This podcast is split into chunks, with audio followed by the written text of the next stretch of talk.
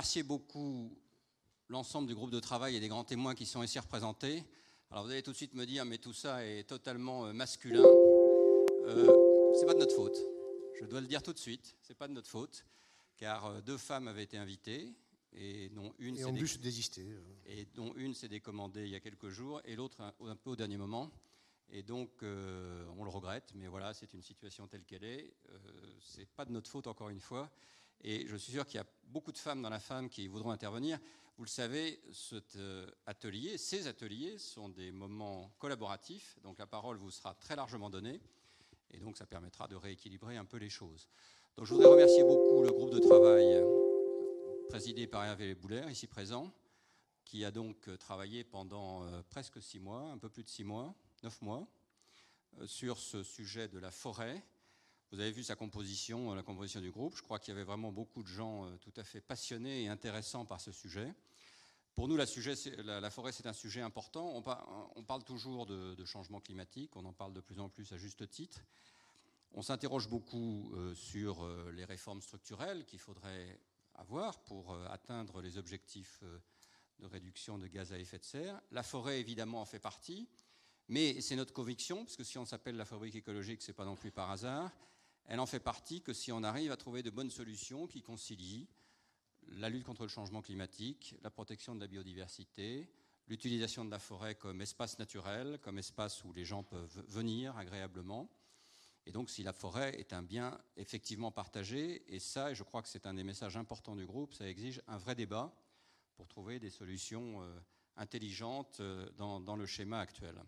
Voilà, donc je voudrais remercier aussi évidemment les, grands témoins qui l'entourent. Euh, dont je n'ai pas tous les noms sur la feuille, mais chacun se présentons. Et puis remercier Jean-Jacques, qui est un fidèle, notre fidèle animateur, qui, euh, je vous le rappelle, est l'ancien rédacteur en chef de Terre Sauvage, et donc qui connaît bien ce sujet de la forêt, euh, même s'il le connaît peut-être moins bien que d'autres intervenants autour de cette, nettement cette petite table, nettement moins bien, mais enfin qui m'a dit qu'il y avait quand même quelques idées, y compris quelques idées critiques sur la note, et donc il animera ça avec toute sa sagacité. Vous le savez, ces ateliers sont conçus pour que vous parliez beaucoup, donc la parole vous sera très régulièrement donnée. Et ensuite, euh, vous connaissez notre méthode, qui est donc un groupe d'experts qui a travaillé sur cette note, mais ensuite, il y a une co-construction collaborative. Donc vous avez la possibilité de proposer des amendements, de proposer des réflexions, soit sur notre site lafabriqueécologique.fr, soit par mail directement auprès des équipes de la Fabrique écologique. Et les signataires de la note se réuniront une dernière fois dans quelques mois pour prendre en compte les différents amendements qui leur paraissent opportuns et pour une publication définitive de la note. Je vous informe d'ailleurs qu'on fait cet atelier ici à Paris, mais vous le savez, on fait de plus en plus, et heureusement, parce que moi-même je suis régional, on fait aussi de plus en plus d'ateliers en région. Et là, nous avons euh, envisagé, prévu euh, de faire euh, un ou deux ou trois ateliers en région en fonction de, des possibilités concrètes. Sachez en tout cas que si vous-même êtes des régionaux, ça peut arriver parfois, qui sont à Paris euh, le temps de quelques jours, euh, nous sommes tout à fait à disposition pour organiser au plus près des utilisateurs, au plus près des préoccupations, des ateliers. Nous avions comme ça sur le loup, je disais que Jean-Jacques lui connaît bien, puisqu'il avait animé à l'époque le, groupe de travail sur ce sujet, animé deux ateliers absolument passionnants, un à Chambéry, l'autre à Montpellier, sur, sur le loup au moment de la sortie de la note que nous avions fait sur ce sujet. Voilà, merci encore à tout le monde de leur présence et bon débat. Merci Géraud. Donc la forêt française, ce sont 17 millions d'hectares, un chiffre euh, en hausse euh, constante depuis la première moitié du 19e siècle, un doublement en deux siècles. On est passé de 8 à, à ces 17 millions d'hectares et la progression continue. Euh, un quart de, ces 17 millions d'hectares sont des forêts publiques, domaniales ou euh, communales, gérées par l'Office national des forêts. Les trois autres quarts, ce sont des forêts privées, souvent très morcelées, avec des parcelles inférieures à 20 hectares qui ne sont pas soumises à des plans de gestion. 40% de la forêt française n'est pas véritablement gérée. Je parle sous le contrôle des experts qui sont là. Conséquence, la forêt française est de plus en plus un géant géographique et un nain économique un déficit de la balance commerciale de 4 milliards et demi d'euros pour le secteur forêt-bois et une part dans le PIB national qui décroît fortement et qui est aujourd'hui d'à peine 0,5%. Alors quelles sont les causes de cette euh, situation décevante? C'est ce qu'on va voir tout de suite avec nos quatre intervenants. Puis dans un deuxième temps, après qu'on ait pu avoir avec vous un échange sur les causes, eh bien, nous aurons un temps pour explorer avec les intervenants et avec vous-même, euh, les solutions que le groupe de travail a préconisées et préconise dans sa note. Donc pour évoquer ce travail, deux euh, rapporteurs, Hervé Lebouler qui a présidé le groupe de travail, vous êtes technicien forestier vous avez dirigé le, pendant plus de trois décennies le Conservatoire national de la biodiversité forestière qu'on appelle la pépinière de Guémené. Euh, vous êtes euh, administrateur de France Nature Environnement et vous pilotez le pôle forêt. Vous êtes aussi membre du Conseil économique, social et environnemental, vice-président de PEFC France et membre du bureau de PEFC International. À vos côtés, Charles Derex, vous, vous, êtes, euh, IREF, ingénieur général, ingénieur général du génie rural des eaux et forêts. vous avez co-signé au début de l'an passé, en janvier 2018, un rapport euh, pour le ministère de l'Agriculture sur la stratégie de communication pour euh, le secteur forêt-bois. Et il semble effectivement que la forêt, on va en parler tout de suite, je pense, euh, la forêt a un problème d'image et un problème de communication. Euh, vous êtes euh, aussi président de l'Association des forêts méditerranéennes et euh, président honoraire du groupe d'histoire des forêts françaises. L'un et l'autre, vous allez nous rapporter donc les, brièvement dans un premier temps les travaux de, ce, de ce groupe de travail. Et puis, autour de vous, deux grands témoins, Yves Rambaud, président d'une coopérative forestière qui s'appelle CFBL. J'ai essayé de savoir ce que signifiait l'acronyme CFBL. On m'a répondu, ça signifie plus rien, donc euh, on ne saura pas. Euh, en tout cas, c'est une coopérative qui œuvre dans le Massif central, qui rassemble 14 000 propriétaires euh, et qui gère 130 000 hectares de forêt. Vous allez nous, en dire un peu plus. Et puis, Dominique Jarlier, vous êtes le président de la FNCOFOR, la Fédération nationale des communes forestières, euh, ce qui signifie que vous êtes maire d'une commune. Il s'agit de Rochefort-Montagne dans le Puy-de-Dôme. Alors tout de suite, Hervé Lebouler, la forêt française, euh, état des lieux en quelques minutes. Oui, alors euh, ça part de loin. Il n'y avait pas de forêt avant la fin des dernières glaciations. Elle est arrivée il y a 6 ou 7 000 ans et en même temps que est arrivée la révolution néolithique. Ce qui veut dire que dès le départ, l'homme et la forêt en France seront se retrouver intimement mêlés. Pour faire simple, à chaque fois qu'il y avait un million d'habitants en plus, il y avait un million à un million et demi d'hectares de forêt qui disparaissaient parce qu'il y avait besoin de terre pour nourrir les gens et c'était la seule ressource énergétique et la seule ressource en matériaux à part la pierre. Ce qui fait qu'on peut dire que l'histoire de la forêt française a été celle d'un long déclin. À partir du moment où l'État royal est devenu fort, on a eu quelques belles choses. On connaît les textes de Colbert, mais je crois qu'on pouvait dire magnifiques textes et peu d'effets sur le terrain. Il suffit de voir quelques décennies après ce que quelqu'un comme Froidour euh, ramenait de ses visites sur le terrain. Ce déclin s'est accéléré avec le début de la révolution industrielle. La chance de la France, c'est que ce début de révolution industrielle a été beaucoup plus tardif, presque un siècle en Angleterre, et ça a amené la forêt anglaise à quasiment totalement disparaître. Euh, 1800, 1820, c'est vraiment ce qu'on appelle la transition forestière, c'est une véritable révolution. Premièrement, on a les techniques agricoles qui se développent, donc il faut moins de terre pour nourrir les gens. Deuxièmement, il y a, et c'est paradoxal, le charbon qui arrive, et le charbon qui menace aujourd'hui la forêt française et qui menace notre environnement a littéralement sauvé la forêt française. Et troisièmement, il y a eu la Révolution française. Je vous rappelle que dans le Code forestier, il y a toujours un article qui date, je crois que c'est de 91, 1791. La forêt française est mise sous la protection de la nation. Il faut attendre 1820 pour voir arriver enfin la mise en place d'une structure d'État efficace. Et comme toujours, hein, la forêt arrive toujours en retard parce que quel que soit le pouvoir, il y a toujours le temps et on remet toujours à plus tard. Donc création de l'école forestière, création du corps des eaux et forêts, création d'un réseau sur le terrain de gens qui sont très conscients de leur mission, qui sont même un peu en situation d'opposition à la fois aux grands industriels qui se coupent trop de bois et au monde agricole qui en a besoin pour vivre. Et on a une inversion complète et la forêt double de surface en l'espace de euh, deux siècles, chose qui est peu connue parce que seuls 3% des Français pensent que la forêt est en croissance rapide. Les derniers chiffres de l'IGN nous surprennent même. On est à 100 000 hectares de forêt supplémentaires chaque année, essentiellement liés à l'abandon des terres agricoles, alors qu'une majorité de Français pensent que la forêt diminue. Donc cette croissance, pour poursuivre rapidement l'histoire, je vous renvoie à la note, hein, et encore on a été euh, fortement coupé parce qu'il y avait presque un roman à écrire, euh, l'histoire de la forêt. Euh, premier changement c'est important 1960 où il y a la révolution industrielle, les 30 glorieuses, et là la modernité arrive en forêt, tout au moins dans une partie d'entre elles pour la forêt privée, avec une réforme qui crée l'ONF. L'ONF a pu être critiqué.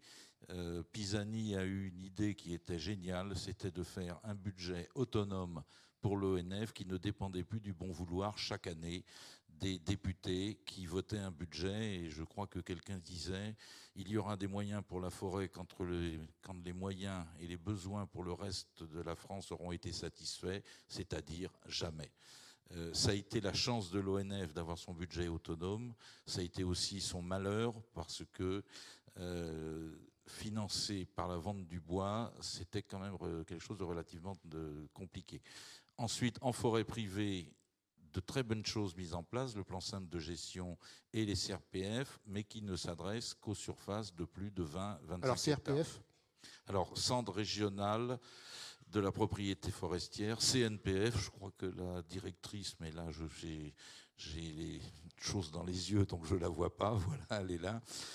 Et puis, euh, je dirais pour moi, mais ça c'est la première chose aussi du débat, euh, peut-être une révolution en train de se passer. Vous savez qu'on a dit que ceux qui ont pris la Bastille ne savaient pas qu'ils étaient en train de faire la révolution.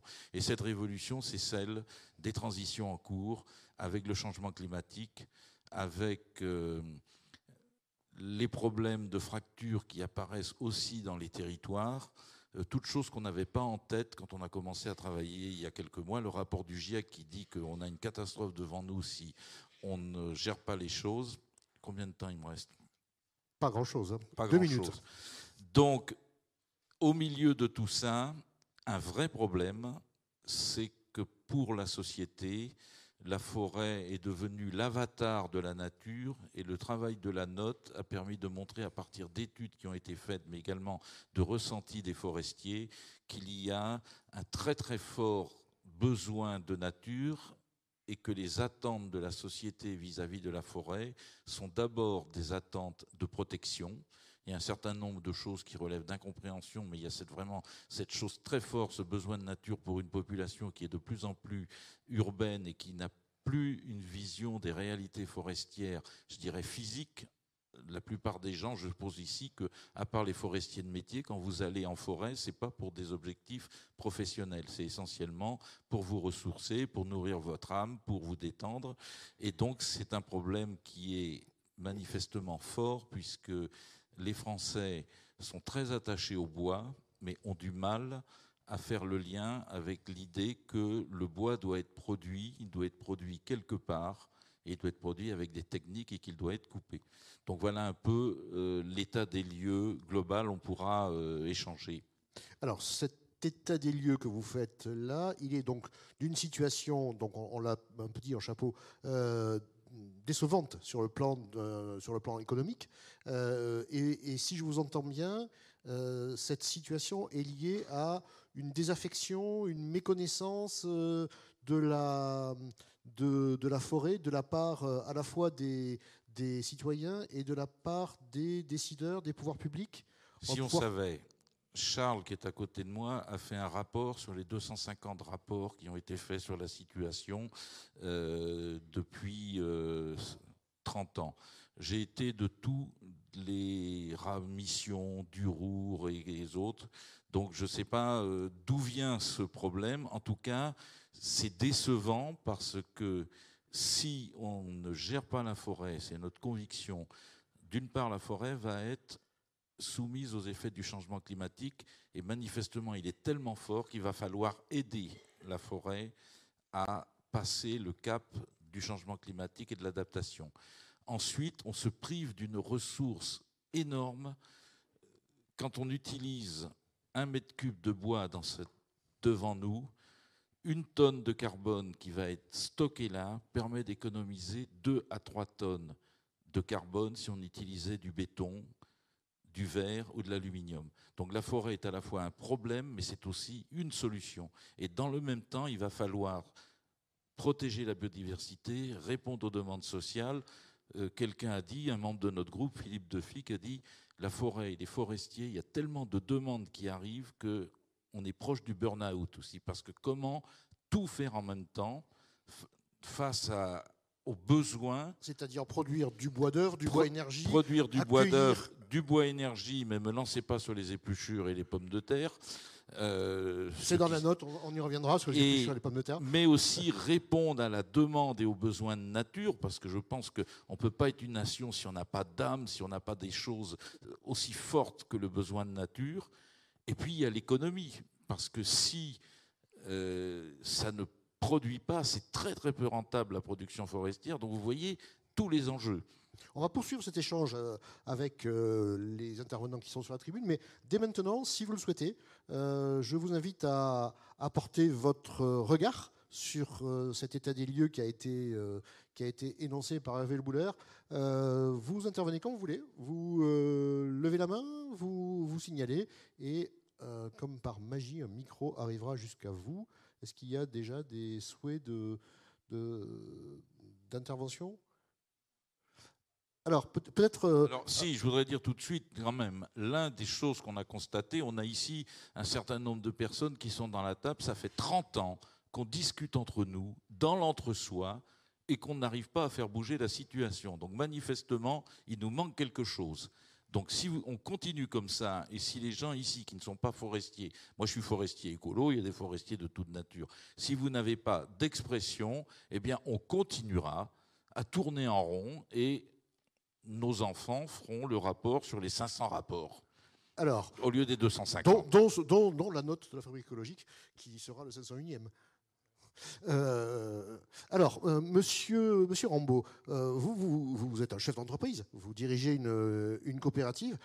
comment se fait-il qu'avec une forêt dont, dont la superficie s'accroît d'année en année, on a un déficit de la balance commerciale dans ce secteur qui s'accroît lui aussi d'année en année, qu'on n'arrive pas à résorber, et que pour faire euh, des, meubles, du bois d'œuvre, etc., etc., on importe de plus en plus de bois. Comment comment, c'est possible? Bien, bonjour à tous. Hervé a fait une présentation pour vous mettre en condition, pour vous convaincre tous qu'il faut faire quelque chose. Mais la, peinture qu'il a dressée à oublier certains aspects euh, positifs. Alors d'abord, pour répondre à votre question, d'où vient le déficit de la balance des paiements Eh bien, ça vient essentiellement de deux postes qui sont l'importation de pâte à papier et l'importation de meubles. Bon, pour des tas de raisons, la France euh, a, laissé partir beaucoup de pans de son industrie, dont le meuble, et actuellement, il est très difficile de faire revenir. Donc, beaucoup de nos meubles sont, sont faits à l'étranger. Sont faits chez Ikea. Deuxièmement, la pâte à papier pose des graves problèmes. On perd, euh, on perd une usine de pâte à papier tous les 4 ou 5 ans. Il n'en reste plus beaucoup en France. C'est effectivement aussi des usines qui nous posent des problèmes en termes de respect de l'environnement. Donc, ça, ça on ne va pas inverser. Alors, alors, pardon d'être euh, un peu terre à terre. Votre coopérative, donc 130 000 hectares, euh, vous, produisez quoi? Du bois d'œuvre, du, euh, bois d'ameublement? On produit tout ce que les industries veulent bien acheter. Et donc, euh, le, le, produit vraiment, le produit phare, c'est ce qu'on appelle le bois d'œuvre. C'est celui qui sert à faire les charpentes dans les maisons, celui qui sert à faire les bardages, celui qui sert à faire les terrasses. Et, et ça, c'est des secteurs qui sont en plein développement. Le, donc votre, votre coopérative et vos coopérateurs, donc les propriétaires forestiers qui adhèrent à votre coopérative, ils gagnent leur vie, ils gagnent de l'argent, c'est rentable. Alors quand on fait du bois d'œuvre, on gagne un petit peu sa vie, oui.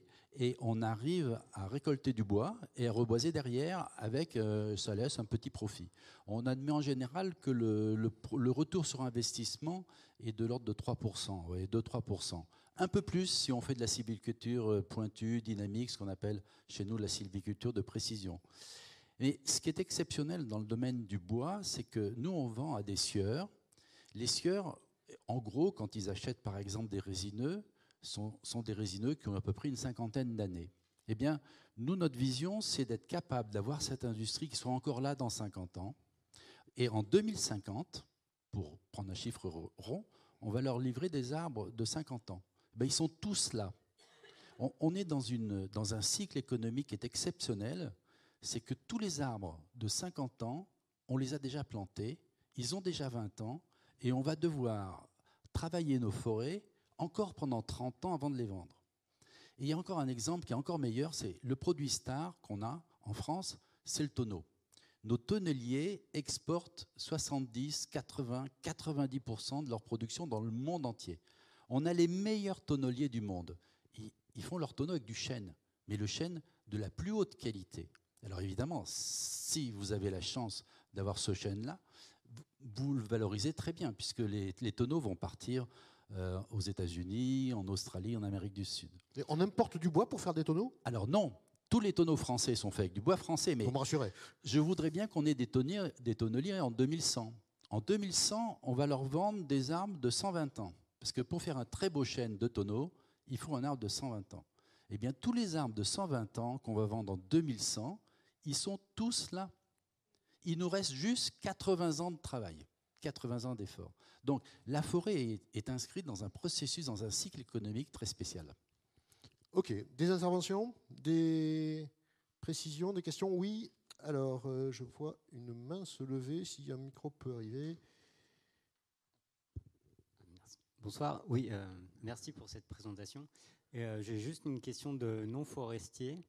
Et pour, répondre, pour rebondir à la fois sur les, les deux dernières interventions, je me demandais comment se situait la, France par rapport à d'autres pays européens, notamment la, enfin, les pays nordiques, la Suède, vis-à-vis à la fois de, la relation avec la, forêt. Est-ce qu'il y a aussi une désaffection euh, dans d'autres pays et aussi vis-à-vis de euh, la situation économique? Est-ce que euh, les, il y a une importation aussi, enfin, il y a un déficit des, des, filières dans, dans, tous les autres pays européens Est-ce que les Suédois ou les Finlandais sont aussi oui, alors, je, suis en train de lire un livre de Suzanne Citron euh, qui déconstruit l'histoire de France euh, en disant la France n'a pas toujours existé. Donc je vais être euh, très prudent sur les Gaulois et avant.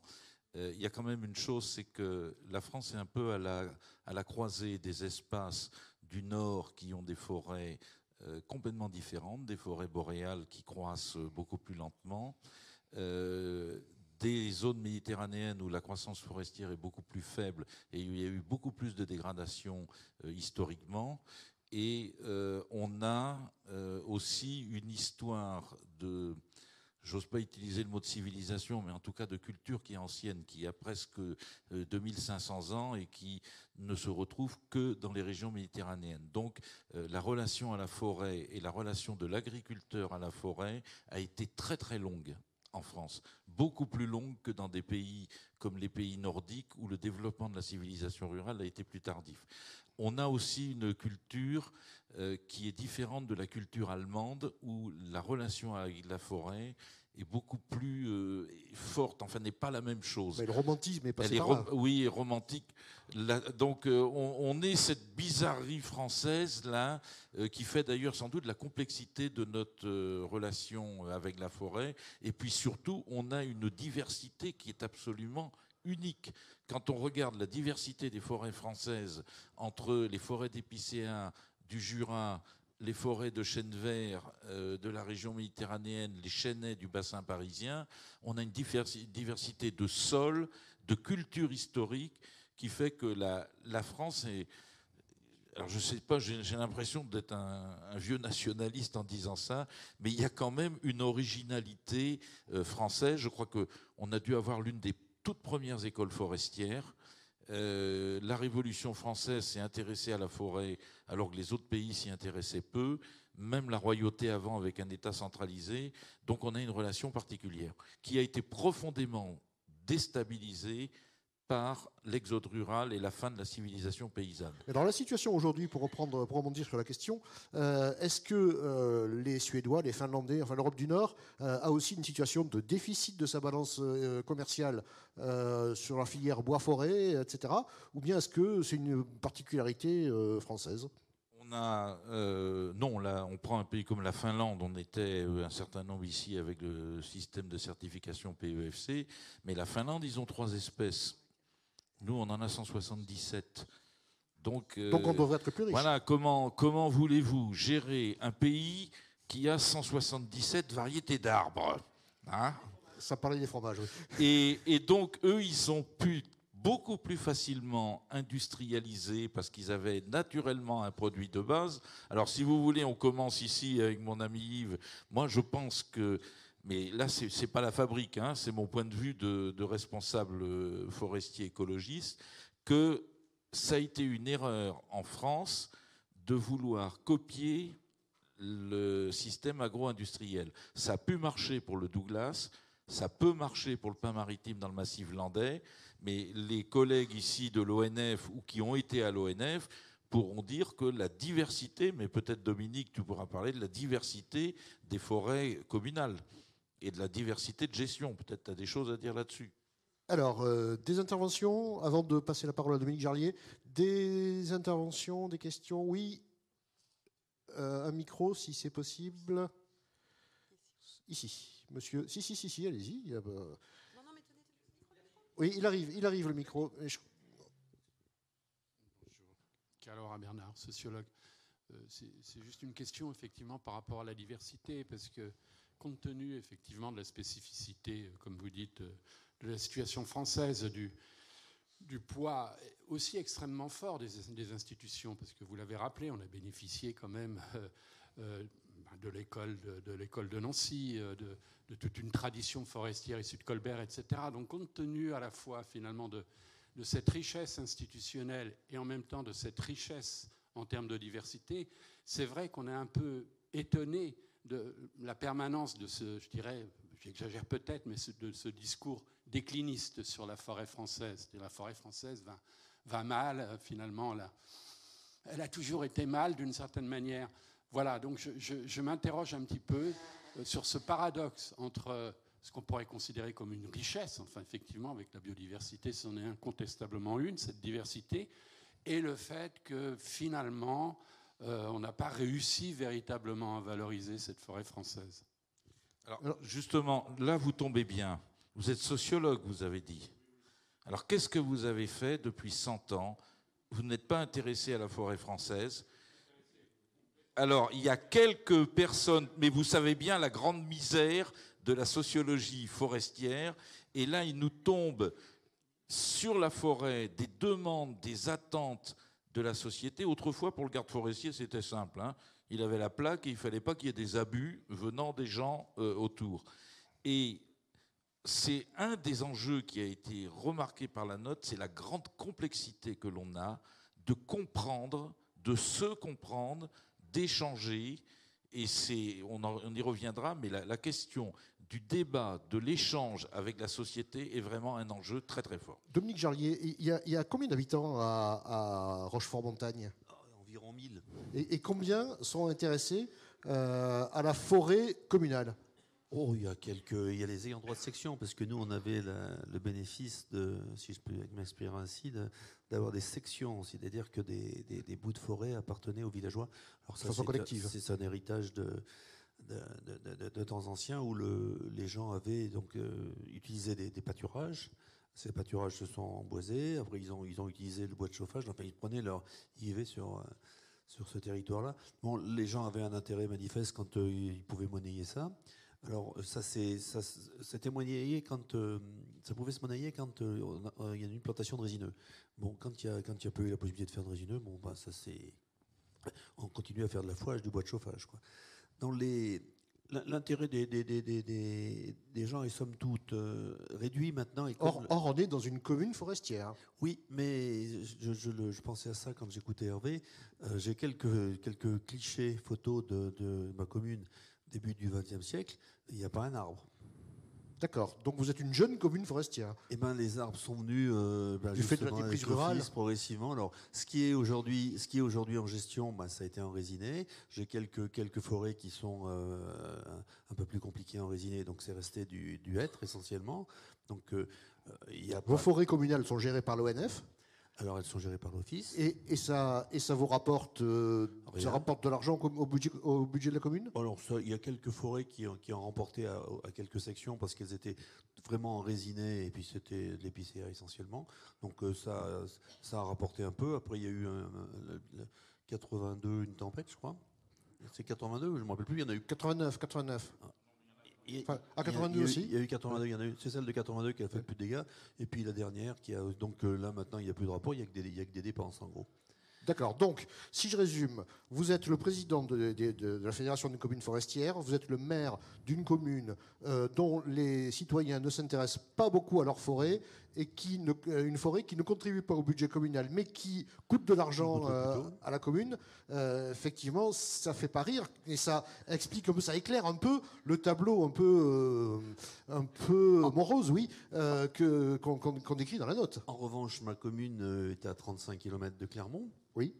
Euh, elle est à côté de, trésors touristiques euh, et on a euh, une fréquentation de la forêt comme espace récréatif quand même qui est et, voilà. et une demande. Si vous voulez, mes, habitants ne s'intéressent pas forcément à la forêt, mais quand il y a une, un effort de gestion qui est fait, parce que j'ai un bout de domanial là qui a été qui est resté très longtemps sans, être, sans être exploité et qui a été un peu brutalement cet an dernier, euh, la population monte au créneau parce que les, chemins sont abîmés, etc. etc.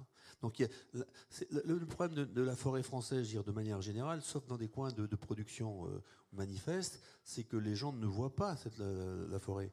Donc elle est partout, ça fait partie du, paysage. Euh, ça, ça, les intéresse que lorsqu'elle est agressée. Si vous c'est quand on, ah échange. Si vous coupez les arbres, si vous coupez des arbres, là les gens vont s'y intéresser. Eh ben oui, on dit mais qu'est-ce qu'ils sont en train de faire euh, Ma forêt, on est en train de la. Ma forêt qui a toujours été là, alors que vous dites que non. Et non, c'est pas vrai. Voilà. Euh, non, mais c'est, je pense que de, ce point de vue, les gens de ma commune sont relativement exemplaires. Mais je veux dire, les, les, je pense que tous les citoyens sont dans cette démarche-là. La forêt fait partie du paysage, donc je, je, ne pense pas à ça en premier lieu. En revanche, si on vient l'agresser ou si j'ai le sentiment qu'on change des choses, alors là, pour, pour le coup, je, je m'insurge. C'est, je pense, le réflexe général. Merci. Oui. Oui. je fais partie des personnes qui sont choquées quand on coupe des arbres. J'habite, euh, euh, je dirais, un peu en dehors de Grenoble. Oui. Euh, une commune qui était, on disait que on est une ville nature, c'est-à-dire on était dans la nature, on ne voulait pas les gérer.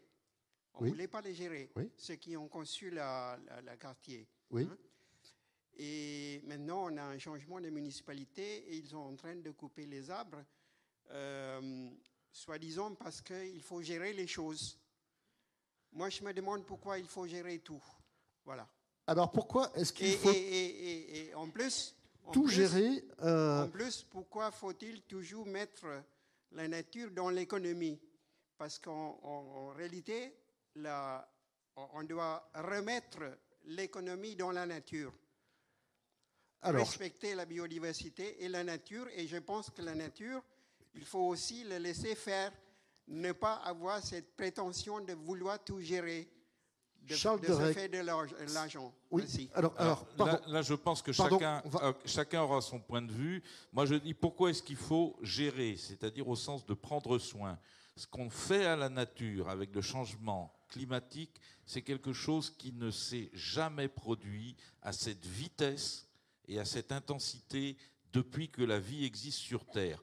Je ne vois pas, sauf à penser qu'il y aurait une entité au-dessus qui aurait prévu le coup, je ne vois pas comment l'évolution permettrait que les choses, que la nature s'adapte. Donc, excusez-moi d'être brutal, mais il faut gérer pourquoi Parce qu'on a fait les conneries et maintenant il faut les assumer.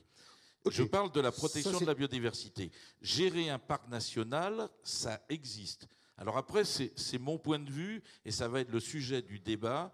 Et je profite pour citer ici l'UICN, où il y a un groupe, il y a des membres de l'UICN ici, où il y a un groupe de travail qui s'appelle Éthique, protection de la nature et relation à la nature. Et la forêt, c'est vraiment le lieu où vous posez la très très bonne question. Parce que moi, je ne dirais jamais à quelqu'un qui est profondément choqué, le syndrome idée fixe, il y a un arbre, on l'a coupé, ça me fait mal au ventre de voir ça, on ne peut pas balayer ça d'un revers de la main. Ok. Alors, Yves Rambaud, vous vouliez aussi réagir à cette, euh, à cette intervention et puis euh, euh, en demandant à Charles de Rex de, conclure cette première partie. Ah, je vous remercie d'avoir posé la question parce que c'est une excellente question. Alors, la, réponse est, assez complexe.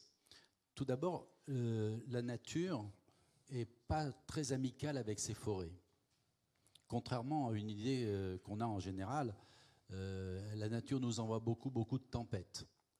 Euh, la deuxième chose, c'est que si on laisse faire la nature, on, voit qu'elle ne sait pas produire beaucoup de bois. C'est ce qu'on appelle dans notre jargon un accru naturel. Hein. C'est naturel. Euh, vous allez avoir des arbres qui vont venir, des, essences pionnières. et puis C'est de la friche qui devient, qui de la forêt. Mais ça ne produit pas de bois. Ça ne produit pas le bois dont on a besoin dans, dans nos maisons. Et on s'aperçoit que, en fait, ce n'est pas une lutte, mais c'est la main de l'homme et la vision de l'homme et l'intelligence de l'homme arrive à travailler dans le cadre de la nature pour faire du, des arbres, et ces arbres permettent de faire euh, des maisons, des terrasses, etc. Et il ne faut pas opposer, euh, à mon avis, euh, la nature et, et l'action de l'homme. L'homme fait partie de la nature. L'homme aide la nature à faire sortir de terre les arbres qui vont nous donner les produits en bois dont on a besoin. Et la merveille de la chose, parce qu'il y a quelque chose de merveilleux, c'est que plus on produit de bois sur une parcelle, plus on stocke de carbone. Donc aujourd'hui, le respect, la lutte contre le changement climatique va avec la production de bois. Et ce qu'il y a, c'est qu'on parle de la forêt, mais il n'y a pas une forêt. Il n'y a pas une forêt en France. La forêt en montagne, où l'objectif, ça va être de lutter contre l'érosion, c'est pas la même chose que la forêt en périurbain, où la vocation essentielle sera, euh, vivre une expérience sensorielle, se promener avec ses enfants, écouter le chant des oiseaux, et puis la forêt du Massif central, où on va essayer de faire euh, de la production de bois pour alimenter nos scieries, pour ne pas importer du bois de l'extérieur. Donc il faut voir cette vision qu'on a des forêts ou une forêt qui est très multiple, et chacune va répondre à un objectif. Et l'objectif de lutte contre le changement climatique ne s'oppose pas à l'objectif de production de poids, qui ne s'oppose pas au, respect de la nature. Et, nous faisons partie de la nature, il faut l'aider.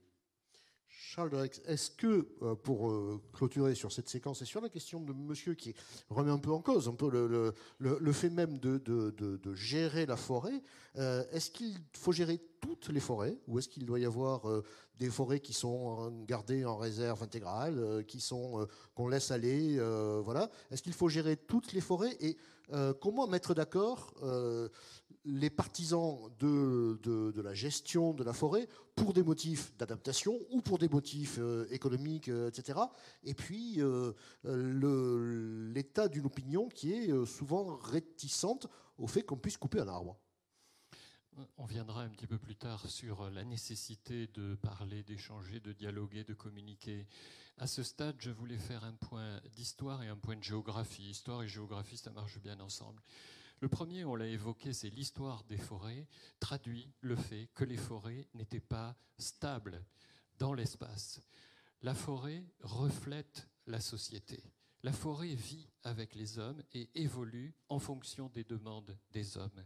La forêt n'est pas stable. Aujourd'hui, quand on la regarde, on a un sentiment de beauté, de grandeur, d'éternité. Non, la forêt, elle est belle, elle est grande, mais elle n'est pas éternelle. Et au cours des temps, Hervé l'a évoqué tout à l'heure, elle a euh, évolué euh, en surface, en localisation, en composition, en structure. Au Moyen Âge, par exemple, on avait une forêt claire, basse, de petite densité, parce que l'utilisation première de la forêt, c'était le pâturage. Et ainsi de suite. Et la question qui vient, et qui commence à répondre à celle que vous posiez, finalement, c'est quelle forêt voulons-nous? Chaque forêt a un propriétaire. Il faut évidemment tenir compte de ce propriétaire. Il est le premier à dire ce qu'il faut faire ou ce qu'il veut faire. Mais globalement, et pour répondre à cette dimension de bien commun de la forêt, quelle forêt voulons-nous? Ça, on pourra en parler euh, tout à l'heure. Et le point de géographie, euh, c'est celui-ci. Depuis 200 ans, la forêt euh, s'accroît, elle atteint les 17 millions d'hectares et elle continue de s'accroître on dit de 100 000 hectares euh, par an. En général, par des prises agricoles, c'est-à-dire qu'une terre agricole productive cesse d'être cette terre qui apportait des biens pour devenir une sorte de friche sur laquelle il n'y a pas un investissement humain et qui, là où il y avait une activité positive, devient un peu un espace en creux je me soucie beaucoup de la forêt méditerranéenne en ce moment, et ce genre de lieu devient un point privilégié de départ et de transmission d'incendies. Le chiffre ne fait pas tout. Ne battons pas des mains parce que la forêt continue de s'étendre.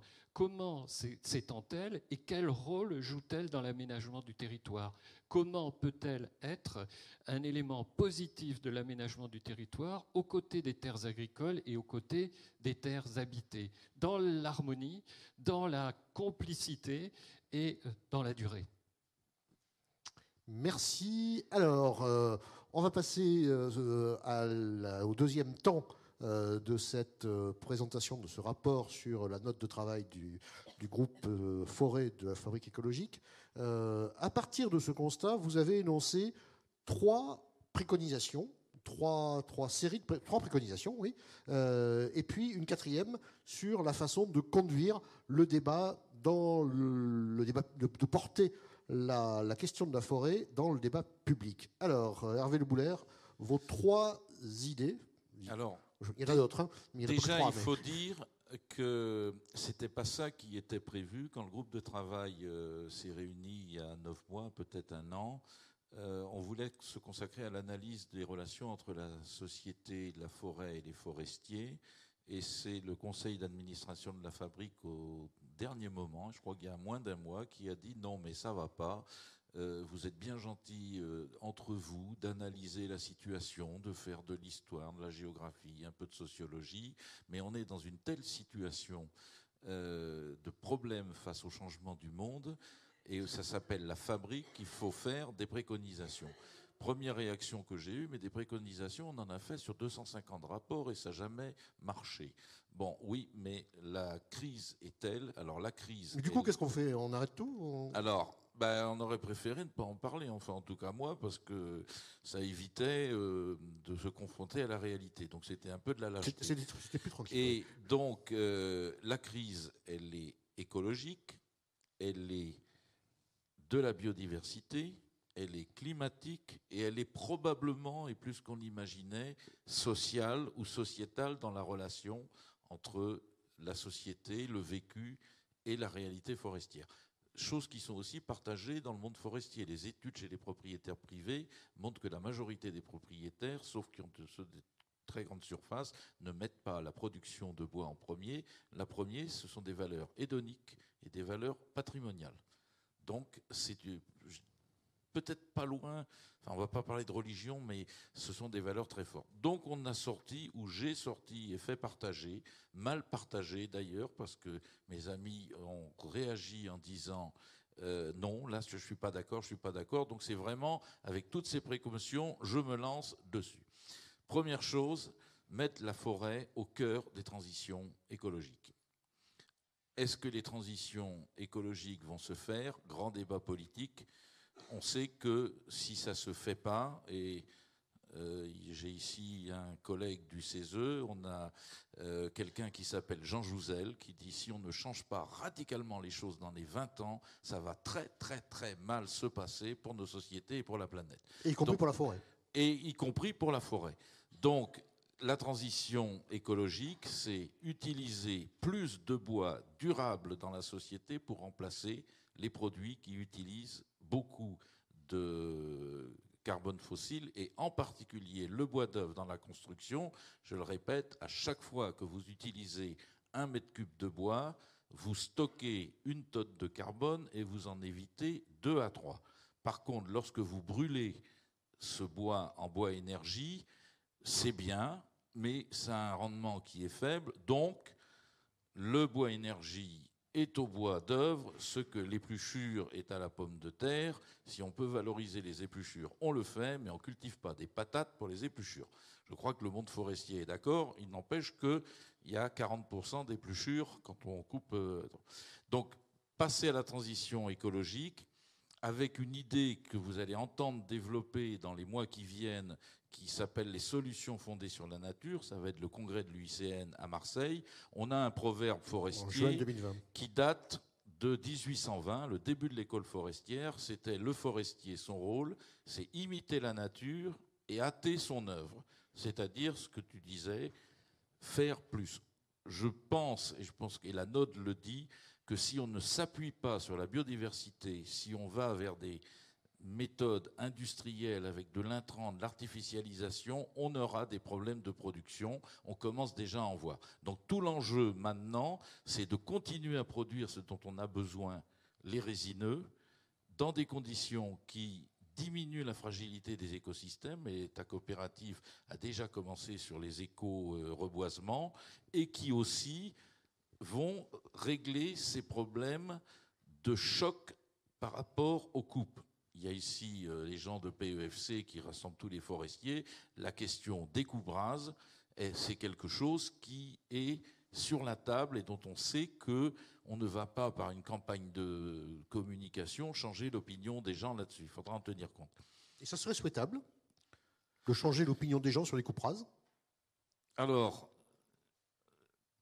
on peut faire de la communication, mais pas avec les budgets forestiers qu'on a on peut éventuellement avoir des consensus larges. Ah, la forêt, c'est bien, le bois, c'est bien.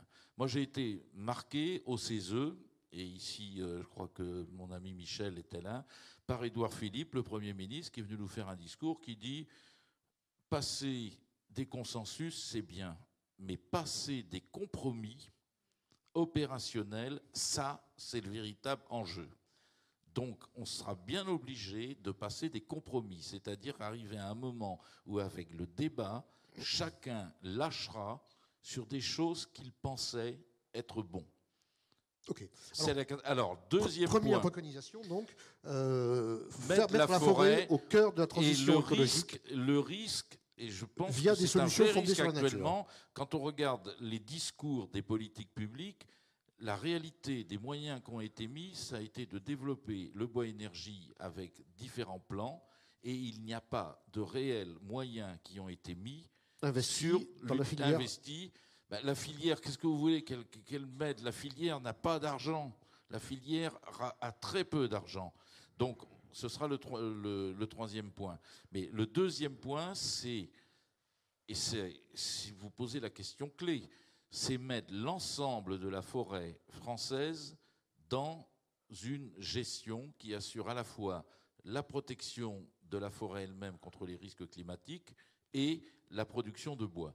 Ce problème est insoluble à ce jour. C'est 4 millions d'hectares de moins de 10-15 euh, hectares pour lesquels on n'a pas trouvé de solution, parce que pour gérer une forêt correctement, il faut la couper en tranches avec des parcelles et il faut passer euh, tous les deux ans, trois ans, dix ans. Et qu'est-ce que vous voulez faire sur une propriété privée de 3 hectares? Vous n'allez pas la couper en tranches euh, qui sont grosses comme le pouce.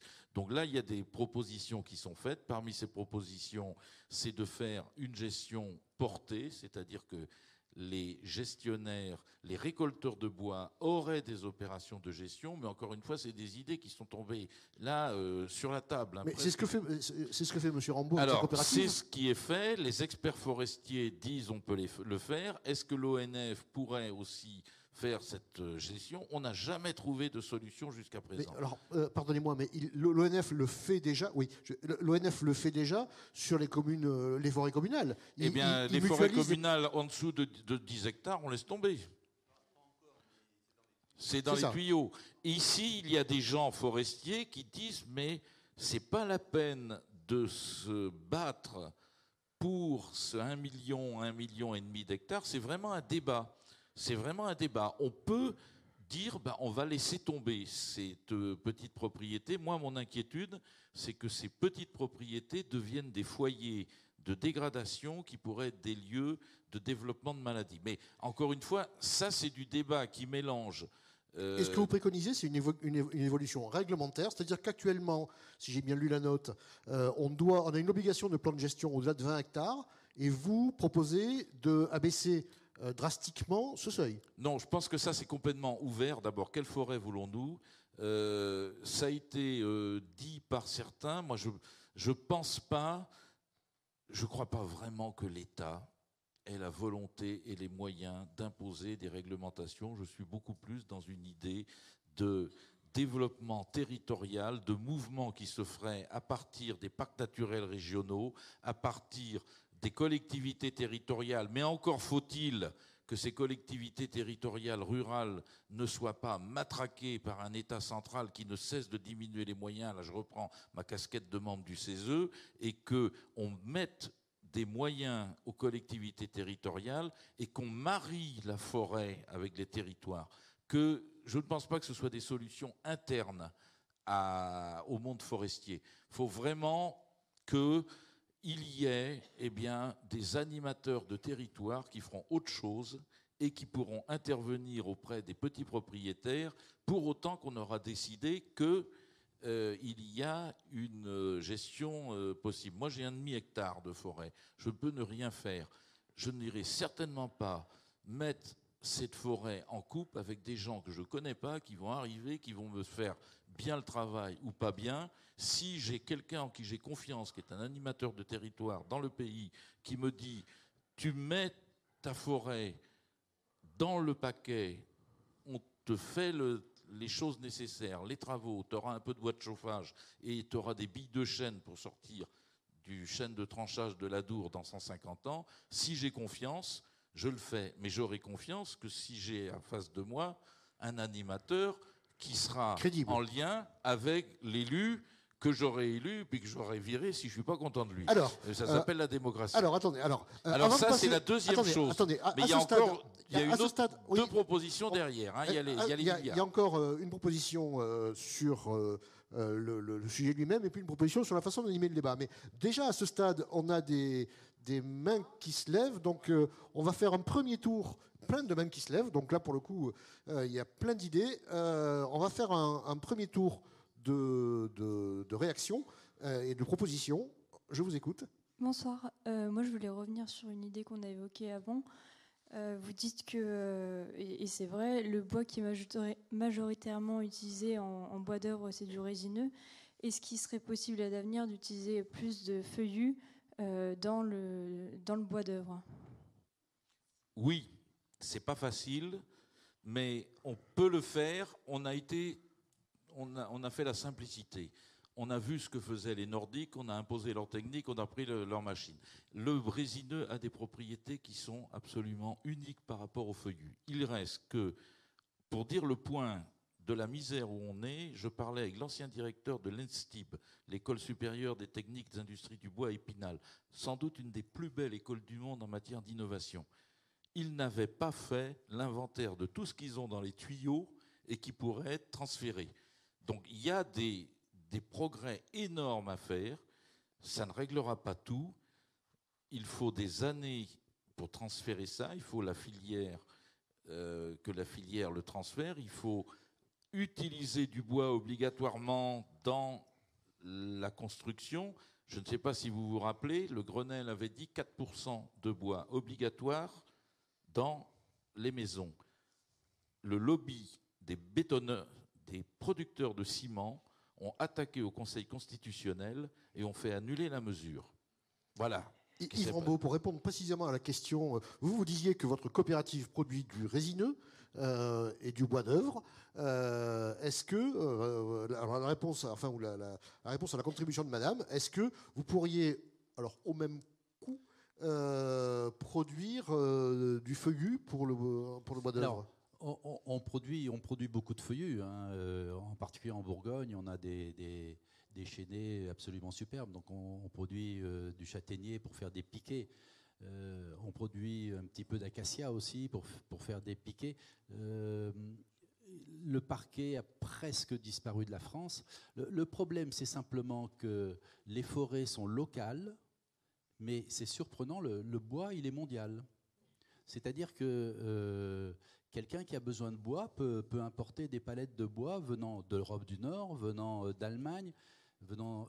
Par exemple, quand les États-Unis vont bien, quand l'économie va bien aux États-Unis, euh, le, bois va très bien en France. Pourquoi? Parce que les Allemands, au lieu d'exporter, enfin les Allemands exportent beaucoup aux États-Unis, ils exportent moins en France. Quand l'économie est mauvaise aux États-Unis, parce qu'il y a beaucoup de maisons en bois, eh ben, les Allemands ils se mettent à exporter beaucoup en France. Donc on a un marché mondial. Et notre industrie, notre industrie, elle est soumise à l'industrie du, qui scie du bois, elle est soumise à cette compétition mondiale. Donc nous, on serait absolument ravis, mais on serait ravis d'avoir plus de débouchés pour nos forêts feuillues. Hein. On aimerait bien, mais on n'a pas l'industrie derrière. Et l'industrie feuillue, en France, c'est moins modernisé que l'industrie du résineux. C'est pour ça que les possibilités de vente pour un propriétaire sont assez bonnes en résineux, sont plus difficiles en feuillu, à l'exception des très beaux chênes. Et là, les très beaux chênes, grâce à nos tonneliers, etc., etc. Donc c'est vraiment, c'est une filière. Hein. Euh, on part de la graine, nous, on achète euh, dans les pépinières des tout petits plants, on les plante en terre, on les élève, on, améliore les forêts. Puis un jour, vous avez un arbre qui est mûr, on le vend à une scierie. La scierie fait un premier produit, puis vous avez un deuxième produit. Ben, nous, on aimerait bien qu'il y ait plus de fenêtres en bois, par exemple, et que ça ne soit pas du bois importé. Mais alors là, vous vous heurtez, vous vous heurtez à un problème de prix de revient, et, c'est difficile d'expliquer aux consommateurs qu'il ne faut pas qu'ils mettent une fenêtre en PVC. Quoi. Dominique Jarlier là-dessus sur ce, point des, bois d'œuvre en feuillu Essentiellement du feuillu hein, en France. On a donc 37, 70, 30 à peu près, hein, si je, euh, en, surface. Donc le, la, question qui se pose par rapport au feuillu, c'est qu'on a, euh, justement euh, ce que, tu soulevais sur le, marché mondial, quand on avait des sueurs de, le, le de chêne, il en reste encore un peu, puis on, a essayé de les défendre, nous, euh, collectivités, en, créant ce fameux label UE qui est contesté euh, pour, obliger les gens qui achètent en vente publique à scier en France. Parce que le prix du chêne, comme vous l'avez souligné, a, explosé. Ça a été la même chose pour le hêtre à une époque. Euh, résultat à l'exportation, le prix du hêtre avait explosé. Qu'est-ce qui s'est passé? Euh, ben, le, être vendu par les Français est parti en Chine ou euh, dans les pays asiatiques. Résultat des courses, la majorité des sieurs de hêtre ont fermé la boutique. Donc aujourd'hui, on n'a plus l'outil industriel pour faire ça. Alors c'est vrai que moi j'ai tendance à exagérer l'expression, mais je dis on a vendu notre filière aval euh, aux Suédois. Donc c'est à la fois par le, le processus industriel et, qui s'est adapté aux essences nordiques et puis, euh, tous nos maîtres d'œuvre, utilisés par facilité, euh, ben, des, essences nordiques, euh, que ce soit. On a transformé la construction de pavillons individuels de charpente en, sais plus comment ça s'appelle, en fermette. Donc, si vous voulez, on s'est adapté à, la fourniture du bois. Donc, on a une part de responsabilité dans la, la, manière dont on a géré cette situation. Et du coup, le, eh ben, notre, notre ressource essentiellement feuillue, bah, elle n'est pas valorisée. C'est un peu dommage aujourd'hui de ne pas utiliser l'acacia euh, en, plaquage extérieur, euh, qui, qui, a les mêmes, les mêmes qualités que n'importe quel bois exotique. Donc si oui, c'est, euh, on, s'est planté sur ces sujets-là, c'est le cas de le dire. Donc la réponse à madame, c'est on pourrait, mais si on était meilleur. Quoi. il y a une vraie révolution. Oui, alors, je ne sais pas où est le micro. Oui. Oui, oui, allez-y. Bonjour, donc euh, moi je suis Claire Hubert, la directrice générale du CNPF. Alors je, pourrais réagir sur euh, toutes les questions qui se posent et du coup j'ai la tête. Euh, oui, c'est le, le, Centre national de la forêt français qui est chargé du développement et de la mise en gestion, enfin en tout cas du conseil aux propriétaires forestiers, quelle que soit leur surface, notamment l'agrément des plans simples de gestion pour des surfaces supérieures à 25 hectares, mais notre rayon d'action c'est tous les propriétaires forestiers. Et je voulais réagir sur, euh, sur euh, le fait que le développement devait partir des territoires. Il est vrai que nos problèmes se posent à des endroits précis. et que l'on choisit et que l'on peut choisir dans quel secteur on essaye de développer la gestion forestière et c'est vrai que c'est plus simple de le faire par secteur. C'est d'ailleurs ce que nous faisons. Un tiers des recettes du CNPF proviennent des collectivités territoriales et euh, nous faisons des animations dans des lieux où les industriels ont besoin de bois pour aider à la mise en gestion et pour aider à l'approvisionnement des dix industriels on passe au travers, enfin, nous ne commercialisons Si je vous comprends bien, par, rapport à, ce que disait, ce que disait monsieur, monsieur Le Bouler, l'animateur de territoire. Euh, l'animateur de territoire, c'est une pratique qui existe déjà chez vous. depuis au moins 15 ou 20 ans euh, dans les CRPF, avec les moyens qui nous sont donnés à la par l'État et, les collectivités, donc euh, forcément limités en ampleur. Mais je ne voudrais pas intervenir là-dessus, je voulais juste faire cette petite précision, et je voulais intervenir sur à partir de quelle surface faudrait-il mettre en gestion euh, les propriétés forestières euh, Je suis d'accord sur le fait que plus les parcelles sont grandes, plus c'est facile. Euh, plus les forêts sont grandes, plus c'est facile parce qu'on peut avoir des plans de gestion coordonnés. Et donc, nous essayons, par tous les moyens que nous avons, de regrouper la gestion dans des plans de gestion qu'on peut appeler concertés ou pas concertés. C'est ce qu'on essaye de faire. Mais moi, je voudrais euh, revenir à M. Calahora, qui a, travaillé sur la motivation des promeneurs, il me semble, dans des, temps très anciens, euh, où j'étais à l'école encore. Donc, euh, et, je, trouve qu'on n'a pas assez travaillé sur la motivation des propriétaires et qu'on n'a fait pas assez le développement à partir de. Au lieu de prendre les gens par surface, la motivation d'un propriétaire à agir n'est pas une fonction directe de sa surface. C'est très souvent. Alors, quand c'est des grosses surfaces, Là, ils sont presque toujours intéressés, plus de 25 hectares. Aujourd'hui, le problème, c'est la mise en gestion du reste, de ce qui n'est pas soumis à plan de gestion durable. Eh bien, il faut aller par la motivation des propriétaires plus que par la surface. La surface, soit on y va par secteur, c'est la proposition d'Hervé de, Bouler, soit on y va par motivation, c'est-à-dire qu'on n'attrape pas les mouches avec du vinaigre, on ne met pas en gestion des forêts, et que ce soit une gestion destinée à la production, une gestion destinée à la biodiversité. Mais pardonnez-moi, ce, serait quoi la motivation? Une motivation, une motivation économique? Bah, Le propriétaire qui a une motivation économique, on, l'incite à faire une, gestion économique. Le propriétaire qui a une motivation de, de, conservation de la biodiversité, on peut l'aider à avoir une gestion qui va plus dans, dans ce sens-là. Et la mosaïque que donnera l'ensemble permettra, permettrait euh, de, répondre aux attentes des uns et des autres. C'est évident que le propriétaire qui, a une maison jouxtant sa propriété petite n'a pas comme objectif principal la, gestion, la, production de bois. Ça n'est pas forcément là qu'on va trouver la meilleure ressource non plus. Donc euh, je, trouve qu'on a une approche trop par surface en disant jusqu'à quelle surface on rend le plan de gestion obligatoire et on peut descendre, alors je ne sais pas si vous avez tous en tête la structure de la propriété forestière, mais si on fait descendre par exemple le plan de gestion de 25 hectares à 20 hectares, on double le nombre de propriétaires concernés, mais on n'a que 10% de la surface en plus. Parmi ces 20 à 25 hectares, euh, il y a des gens qui sont réticents, mais réticents, quand je dis réticents, c'est réticents, euh, à faire un plan de gestion. Est-ce qu'on a intérêt à s'adresser à ces 20 à 25 hectares réticents ou à plusieurs personnes de 10 hectares partants qui ont juste besoin que d'être aidé par quelqu'un à élaborer un plan de gestion. Ok. C'est ça, c'est l'essentiel de, ce que je Merci. Donc c'est un complément euh, à, ce qui est écrit dans la note. Oui. Bonjour, mon Serge Defaille, je suis docteur en sociologie et je travaille depuis 40 ans sur le bois énergie. D'abord avec Jean-Claude Lefebvre, professeur du Muséum d'histoire naturelle et président de FNE à l'époque. Comme quoi, un écologiste qui travaille sur la transition énergétique et un écologiste qui s'intéresse à la biodiversité, ça n'est pas forcément incompatible, cher monsieur. Donc, je voudrais donner quelques, chiffres clés sur les épluchures. Euh, la, forêt, euh, qui compte 2 milliards et quelques millions de, plantations, euh, de, de, mètres cubes sur pied, pardon, produit chaque année environ 110 millions de mètres cubes. C'est ça. 30 hein. millions sont consacrés au bois d'œuvre, au bois d'industrie.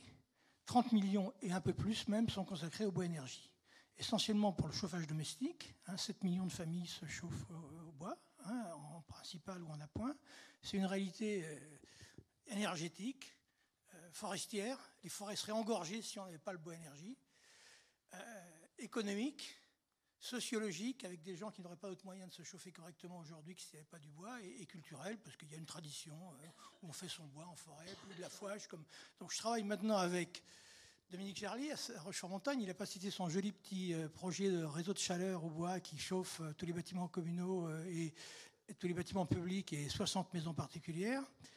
Et donc, aujourd'hui, il y a des objectifs très importants dans le cadre de la énergétique. La forêt et la biomasse ne pourra pas tout résoudre. Hein. Il ne faut, pas se faire d'illusions. Hein. On n'est pas à la hauteur des fossiles qui sont consommés actuellement. Mais néanmoins, ça peut être une contribution importante si on respecte effectivement les conflits d'usage. D'abord le bois d'œuvre, ensuite le bois d'industrie, ensuite le bois énergie et enfin le compost. Mais il y a toute une série de mauvais bois, de bois de mauvaise qualité, qui ne valent rien, qui n'ont aucun intérêt. Il y a des bois dépérissants. Si on va euh, dans le massif central, euh, on en trouve, euh, ou dans, les franges du massif central, en Dordogne, dans le Lot, on a des châtaigniers dépérissants. Si on va dans les Cévennes, c'est pareil. Donc il y a beaucoup, beaucoup de ressources qui peuvent servir au bois énergie et on peut aller contribuer très honorablement à la, transition énergétique et pour l'usage chaleur. Une question là-dessus. Vous nous dites qu'il y a énormément de ressources en matière de bois énergie. Mais on voit que euh, quand on fait une centrale à bois à Gardanne. alors, je vais vous expliquer pourquoi. Alors oui. Alors, je, si termine, je, termine, quand même la question. On, a, à peu près, on a à peu près. Pardon, je termine la question avant que vous y répondiez. Euh, quand on fait une centrale à bois euh, à Gardanne, quand on transforme une centrale à charbon en centrale à bois, on s'aperçoit que la ressource n'existe pas localement et qu'on fait venir, ce qui paraît quand même. il, faut, quand même l'avoir pensé ça, qu'on fait venir des grumes de, du Canada en bateau et euh, voilà euh, pour alimenter une centrale bois énergie dans le sud de la France. Euh, comment est-ce que c'est possible alors, Sur l'accroissement biologique annuel de 110 millions de mètres cubes, il y a à peu près 50, 55, 60% d'utilisés. Il y en a 40%, 45% qui sont capitalisés ou qui sont dégradés en forêt ou qui sont abandonnés et qui provoquent, notamment en forêt méditerranéenne, pas seulement, mais des incendies, mmh. ou qui sont euh, plus sensibles donc aux accidents climatiques. Alors pourquoi effectivement on arrive, quand on a un projet comme Gardanne, à pas s'en sortir? C'est qu'on est dans une filière territoriale. On doit partir du territoire, on doit partir des ressources du territoire, on doit partir des acteurs des territoires, et pas planter une centrale de cogénération, excusez-moi, au milieu des betteraves, hein, parce que dans la, plaine, dans la plaine de Beauce, il n'y a pas beaucoup de bois. Alors quand on va planter une centrale à Gardanne, euh, qui est pour convertir une centrale charbon, sur un site euh, qui est la forêt méditerranéenne, qui est quand même pas une forêt très productive, qui est très difficile à exploiter, qui comporte des contraintes effectivement plus particulières. C'est pas la forêt landaise, la forêt, la forêt.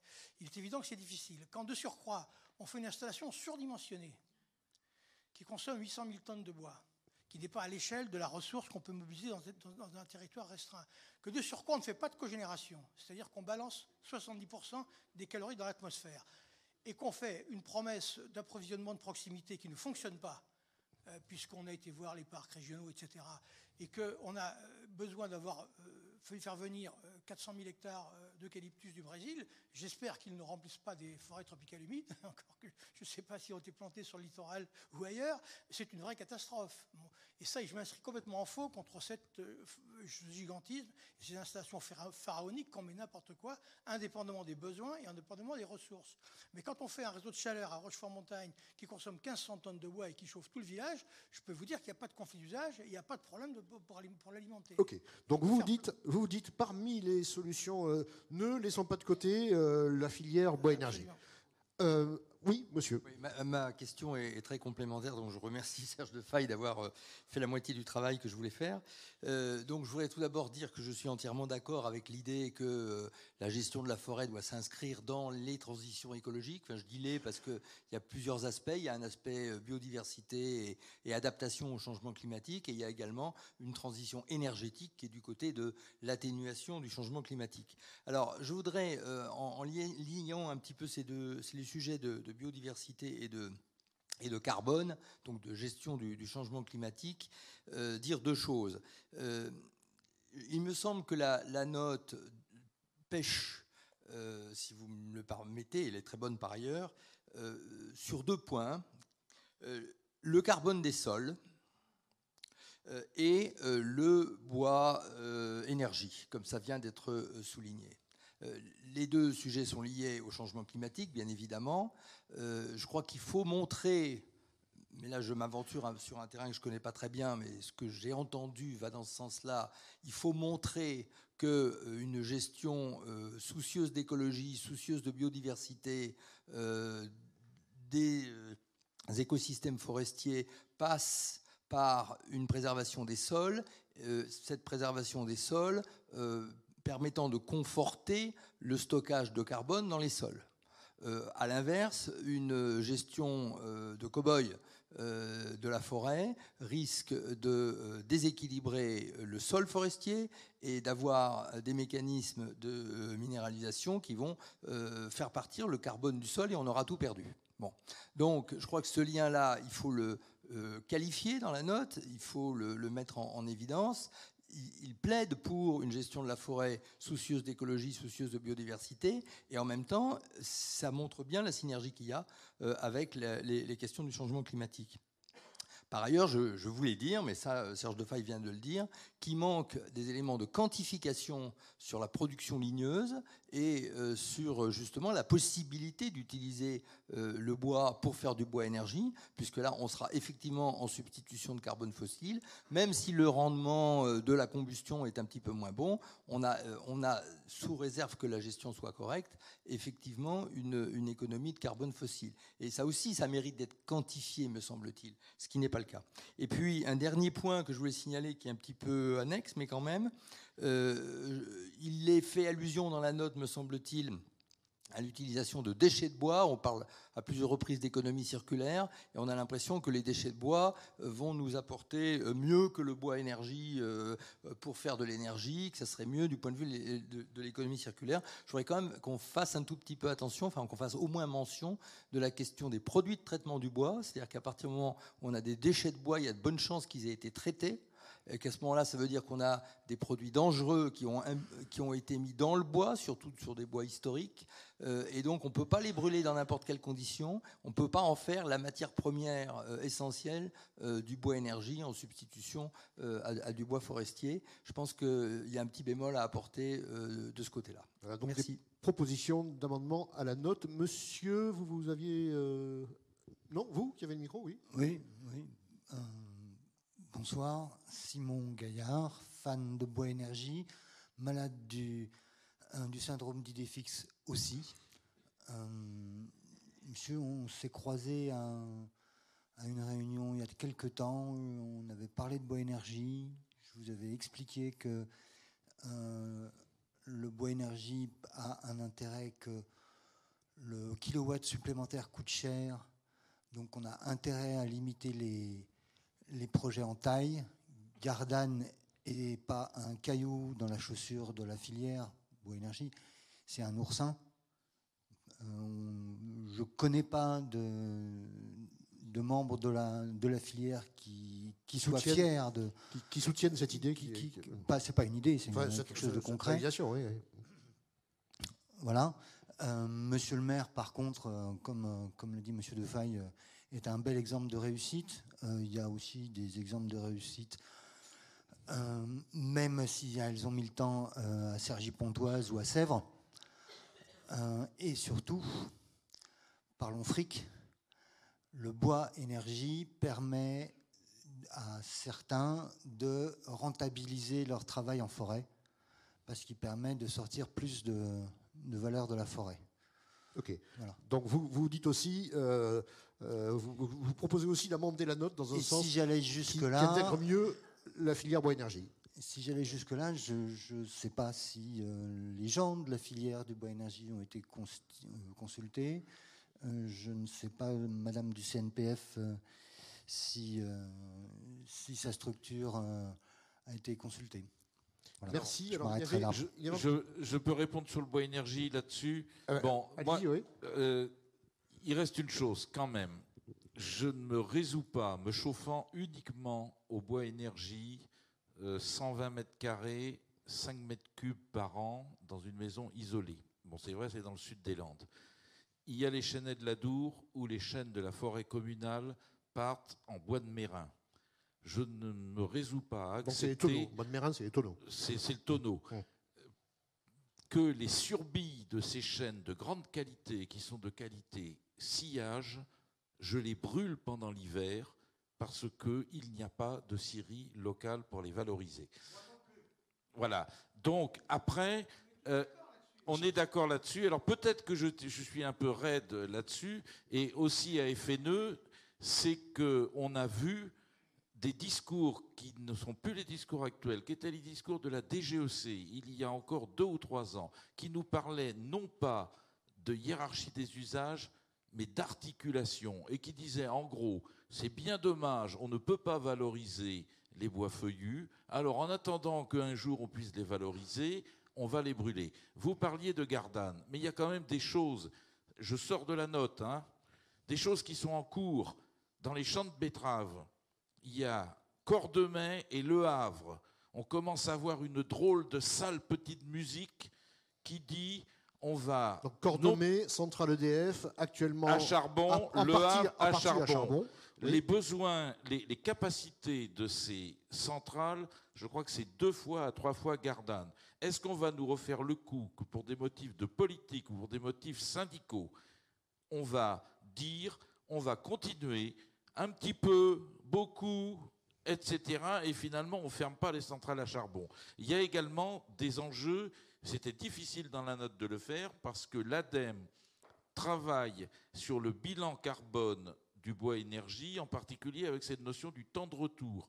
On n'a pas les, on a juste des réponses scientifiques qui ne sont pas établies. Aujourd'hui, quand on rejette du carbone, avant qu'il revienne au même endroit quand les arbres auront repoussé, il va se passer, on dit, 30 ans à 50 ans. Est-ce pendant ce temps-là, on aura réchauffé l'atmosphère? C'est un aspect physique. Moi, ce sont des questions que scientifiquement je me pose et sur lesquelles il faudra, dans la note, poser la question aux scientifiques et aux experts, je ne pense pas qu'on ait la capacité de répondre à ça. C'est vraiment une angoisse pour moi, cette question-là, de savoir si dans les 20 ans qui viennent, si on augmente le bois énergie, est-ce qu'on n'aggrave pas temporairement le changement climatique alors que dans la méthode où on était avant, on disait bah oui, on va rejeter du carbone, on le récupérera par la croissance des forêts en 2070 et on n'aura pas atteint les 3 degrés. Pardonnez-moi, mais j'ai du mal à, du mal à suivre votre raisonnement. On va pas s'étendre là-dessus, mais je veux dire que l'utilisation du bois énergie pose des problèmes nouveaux climatiques depuis le rapport du GIEC du mois d'octobre. Je vais expliciter mon étonnement. Et, ça, je pense pas que c'est au sein de la, je, je pense pas que c'est au sein de la euh, fabrique qu'on pourra le régler, ou alors il faut une note spéciale bois énergie c'est peut-être une idée. Pardonnez-moi, mais pour que je comprenne bien, euh, si euh, ce bois euh, qu'on brûle, il se substitue à des énergies fossiles, il, crée un besoin de régénération de forêt et donc de captation sur les 30 ou 40 ans qui viennent. Non, plutôt, plutôt, plutôt 40-60 ans. 40-60, d'accord. mais il se substitue malgré tout à des, à des énergies fossiles. Si à la place de ce bois énergie, on brûle du pétrole, du charbon, etc., on va générer des, du CO2 dans, dans, l'atmosphère qui ne sera jamais, lui, pas du tout compensé par les besoins en reconstitution des forêts des 40 à 60 ans qui viennent. Ou alors je Sauf qu'instantanément, comme le bois consomme deux fois plus d'énergie, de, rejette deux fois plus de carbone pour produire un kilowattheure que le gaz. D'accord. Et, et ça, c'est pas moi qui le dis. Non, non, mais c'est vrai que pour et alors, mais il y, a contestation là-dessus. Alors, ben, pour produire, combien il faut rejeter de carbone pour produire un kilowattheure quand on utilise du bois? Combien il faut rejeter de carbone pour produire un kilowattheure quand on utilise du, gaz, naturel pétrole, Du gaz, du pétrole du... Non, non, le pétrole c'est encore différent, le charbon c'est différent. Ah oui, ah oui. donc vous focalisez sur le gaz. On pourra euh, voir les données, mais les ONG, FNE n'a pas signé les documents qui sont sortis ces dernières semaines et je vous rappelle qu'il y a des milliers de scientifiques qui, au niveau européen, ont alerté là-dessus. La moindre des choses, c'est qu'il y a un enjeu. Il y a une question scientifique. Moi, je ne veux pas m'avancer là-dessus. Je ne suis pas spécialiste de la question, mais je constate que le débat est posé sur la neutralité carbone du bois, énergie et de son intérêt. On va laisser le dernier mot à la défense. C'est ouvert. Je ne pense pas qu'on puisse faire le débat ici. C'était pas le lieu. On l'a pas abordé dans la note. Si, si, euh, c'est mentionné dans la note. Vous mentionnez. Et... On a abordé la question de la priorité absolue du bois d'œuvre sur le bois énergie. Ok. Ok. Euh, alors, euh, on laisse la parole à la défense. en un mot sur le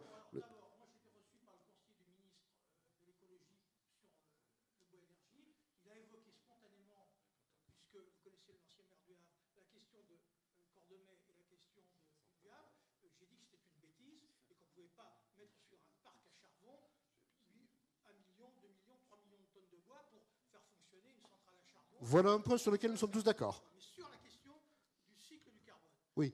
il y a un consensus au niveau de l'Union européenne et il y a un consensus chez tous les scientifiques. On est dans un cycle qui est bouclé. à quel, à quel,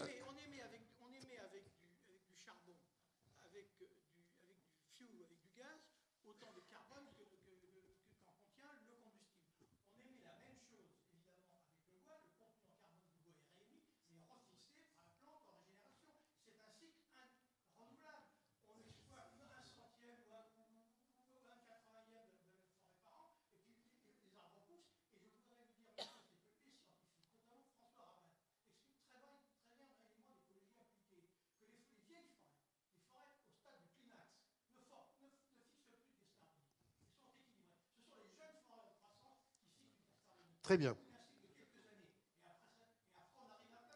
Très bien. On va, on va, on va arrêter avec cette question du bois énergie qu'on a euh, assez largement euh, traitée. Euh, Yves Rambaud, vous vouliez dire un mot de.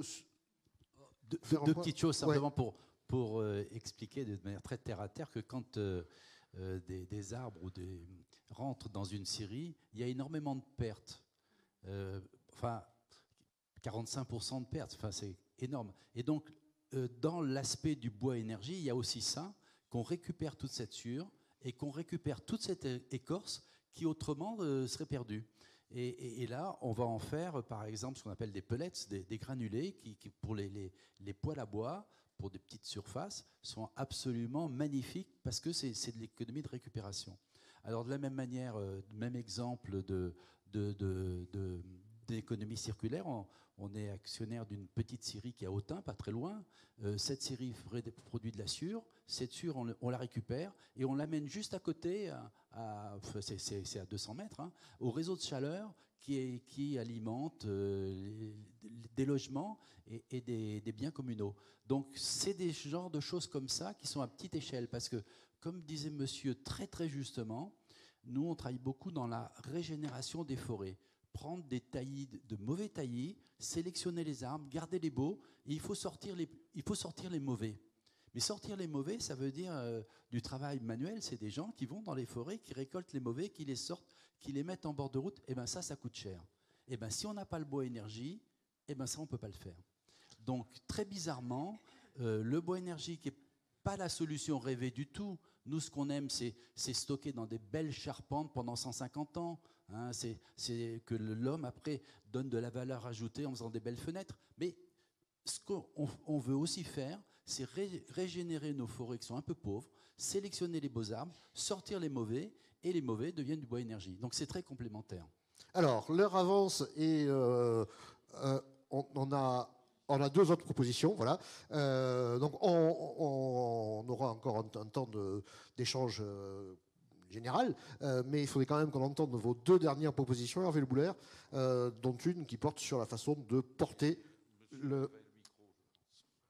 Ben, on, va quand même la question. Non, non, c'est lié à tout ce qui a été dit. Euh, vous avez évoqué le fait que les bétonneurs ont, fait en sorte qu'on a annulé les 4% pour le bois. vous avez évoqué la, les questions de la compétitivité et le marché mondial. Tout ça, c'est lié, c'est fondamentalement en raison du fait que nous travaillons avec une comptabilité qui est idéologique, qui est purement financière, et on parle, quand il faut tenir compte des impacts sociaux et environnementaux, on parle des externalités. Ça n'a pas de sens. Il n'y a pas d'externalité. Tout ce qui est environnemental et social doit être comptabilisé. Ça, c'est un, constat qui est partagé depuis un certain temps, mais évidemment, évidemment pas par les institutions qui, règlent, qui régissent la, comptabilité officielle, parce que là, c'est une question idéologique, si vous voulez. La, comptabilité, y compris en France, à, l'époque, euh, on avait, à un moment donné, il y avait une comptabilité française, ça n'existe plus. Ce sont les normes internationales qui viennent de, de l'Angleterre et des États-Unis, International Accounting Standards Board, Et donc, ça fait abstraction de tout le reste. Parce que si on comptabilisait le coût financier du transport maritime ou du transport aérien, il y aurait beaucoup moins d'importations. Bien sûr. Alors justement, on va parler d'argent. Justement, bah, ça, fait, ça, fait parfaitement la transition. ma, proposition, c'était que vous devriez chercher des financements climat. Alors, ah bah, bah, on, fait, on fait le lien. Euh, il est évident que le modèle actuel a besoin d'innovation et d'investissement, au moins dans deux directions. L'adaptation de l'outil industriel français pour valoriser les bois feuillus. Il y a des choses dans les labos, mais il y a un gros besoin d'investissement dans l'outil industriel français. L'outil industriel français est dans un état tel que ce ne sont pas les revenus dégagés par l'activité qui seraient à la hauteur des besoins. Donc qui doit investir? Alors, on va y arriver. Deuxièmement, il y a la question de l'animation. Je retiens bien euh, ce que tu as dit, de l'animation. Mais pour qu'il y ait de l'animation, il faut qu'il y ait des animateurs. Les animateurs, ce sont des salaires. Et ce n'est pas la taxe sur la cotisation volontaire obligatoire, 8 millions d'euros 10 maintenant. Ce ne sont pas les subventions de l'État qui donneront ça, pas plus que des collectivités. Je suis parti du travail de Pierre Larouturou, Jean Jouzel et euh, du GIEC, qui dit qu'il faudrait consacrer par an pendant 20 ans pour la transition un chiffre qui est de quelques pourcentages du PIB, 100 millions d'euros, 100 milliards d'euros excusez-moi, le salaire d'un technicien forestier n'atteint pas cette dimension-là. 100 milliards d'euros par an pendant 20 ans. Si on prend le rapport à la forêt, on arrive à quelque chose qui serait entre 1 et 3, 4 milliards d'euros. Je pense l'essentiel dans la filière, avec l'effet de demande du marché, si on impose du bois et du bois français et du bois certifié dans la filière. Alors après, effectivement, il y a la notion mondiale de marché, c'est une question de volonté. On a des choix qui vont se faire, ça dépasse la fabrique, qu'est-ce qu'on veut pour la forêt française, qu'est-ce qu'on veut pour la filière? Donc voilà. il faut investir 3 à 4 milliards d'euros par an. D'où vient l'argent? Dans la note, on dit ça ne peut venir que des financements qui seront affectés à la globalité de la transition écologique. Est-ce que ça doit être des impôts supplémentaires? Le débat fait que je pense que, hein. même si c'était une bonne idée, elle est inapplicable aujourd'hui. Par contre, je regardais, j'entendais une émission, la Norvège a créé un fonds souverain, ils ont mis des milliers de milliards de dollars de côté pour faire la transition en vendant du pétrole, ce qui est le paradoxe. Est-ce que on peut, et je reprends les propositions, est-ce que la banque, est-ce qu'une banque de la transition écologique peut émettre de la monnaie dans un plan Marshall, comme c'est fait pour reconstruire la France après 1945, en disant voilà, on met de l'argent dessus. Que je sache, il y a eu de l'argent qui a été créé pour sauver le système bancaire en 2008. Et c'était des sommes significatives. Donc ça, ce sont des propositions l'idée de départ, c'est que si on reste avec les cacahuètes qui sont mises dans la forêt française et dans l'investissement depuis des années, si on reste sur ce que vous pouvez dégager comme marge de manœuvre pour réinvestir sur votre résultat d'activité, on n'y arrivera pas. Par contre, si on est sur un système, on dit, voilà, on va poser la question à Yves, on met de l'argent sur des emprunts à 30, 40 ans, est-ce que vous êtes capable à terme de garantir 2% C'est ça. Donc vous dites qu'il faut investir avec un espoir de retour sur investissement. Alors l'autre, l'autre point, c'est la question qui a été évoquée. Pourquoi est-ce que la forêt qui produit des quantités de services et dont on sait ce que ça coûterait à la société si la forêt n'existe pas, Bernard Chevassu a fait un travail là-dessus, la valeur, ce que coûterait à la société si la forêt n'existe pas, c'est quatre fois la valeur du bois sorti. Pourquoi est-ce que la société ne paye pas les services écosystémiques, la protection de l'eau, la protection du sol? Ça commence à avancer avec, la captation, avec les crédits carbone. Alors, je dois le dire, on avait, j'avais commencé à dire une idée, il faudrait que la compensation obligatoire des grands émetteurs de, de carbone se fasse dans les forêts françaises. Réponse de quelqu'un qui m'a dit, je peux le, citer, c'est Stéphane Allaire de Reforestation, il m'a dit, c'est éthiquement inacceptable de priver les pays tropicaux qui ont des enjeux terribles de, de cette ressource. Donc, compensation carbone volontaire, mais il y a des choses en cours là-dessus. Alors, j'ai bien conscience que là, on est sur du casse-gueule, parce que on est dans le yaka, mais si on est d'accord pour dire qu'il y a besoin d'investissements massifs, il va bien falloir se coller à la façon de financer ça. Parfait, on y reviendra. Alors ça, c'est la, et la dernière proposition, c'est le débat. On ne peut pas euh, continuer dans un système où les forestiers vont se réunir entre eux, essayer de comprendre avec l'aide des sociologues comment est la société, faire un programme de communication. Alors combien on peut sortir à France Bois Forêt Combien vous pouvez sortir 10 millions d'euros? Bon. Et puis en espérant que les gens soient convaincus. On ne peut pas dire on va demander une rencontre au conseiller forêt du ministre de l'Agriculture.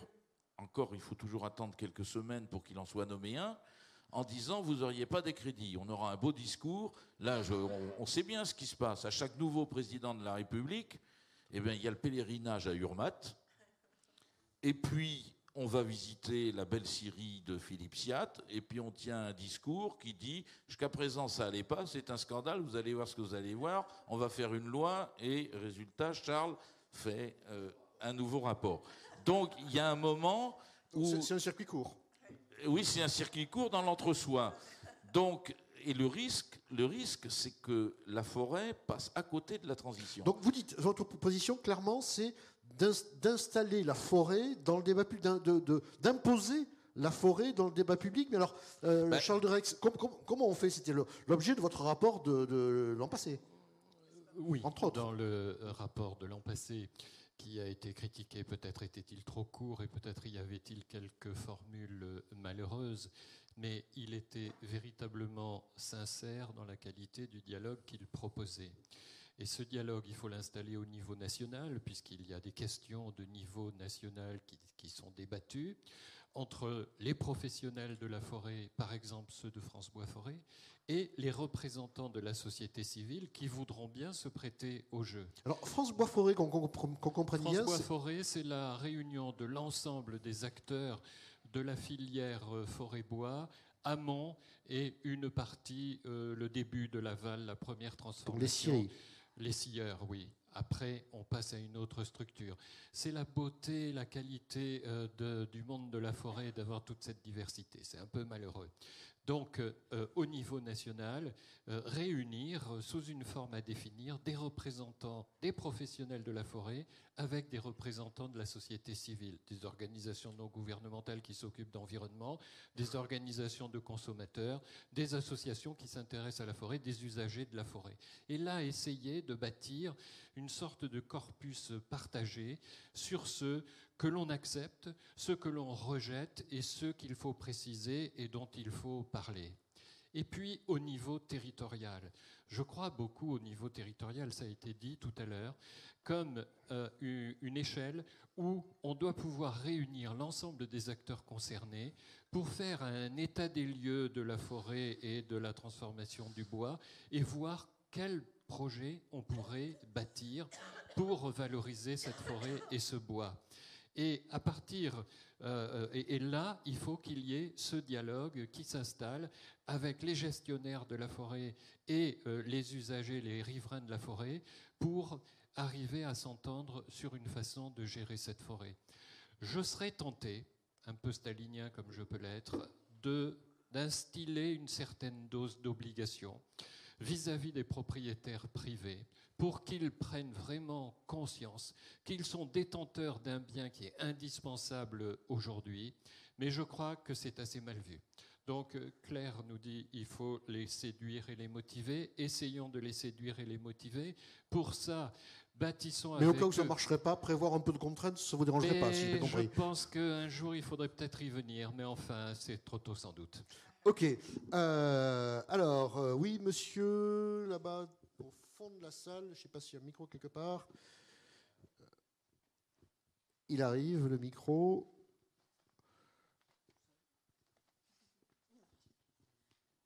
Merci. Euh, Alain Lesturger, citoyen et forestier. Est-ce qu'on est prêt à ce débat? Est-ce que, euh, avec ce, qu'on vient, à ce à quoi on vient d'assister, c'est-à-dire un débat de scientifique fort intéressant, mais est-ce qu'on est prêt à aller dans l'arène pour rencontrer les gens, expliquer à la population sur les territoires que récolter du bois, c'est pas un crime contre l'humanité?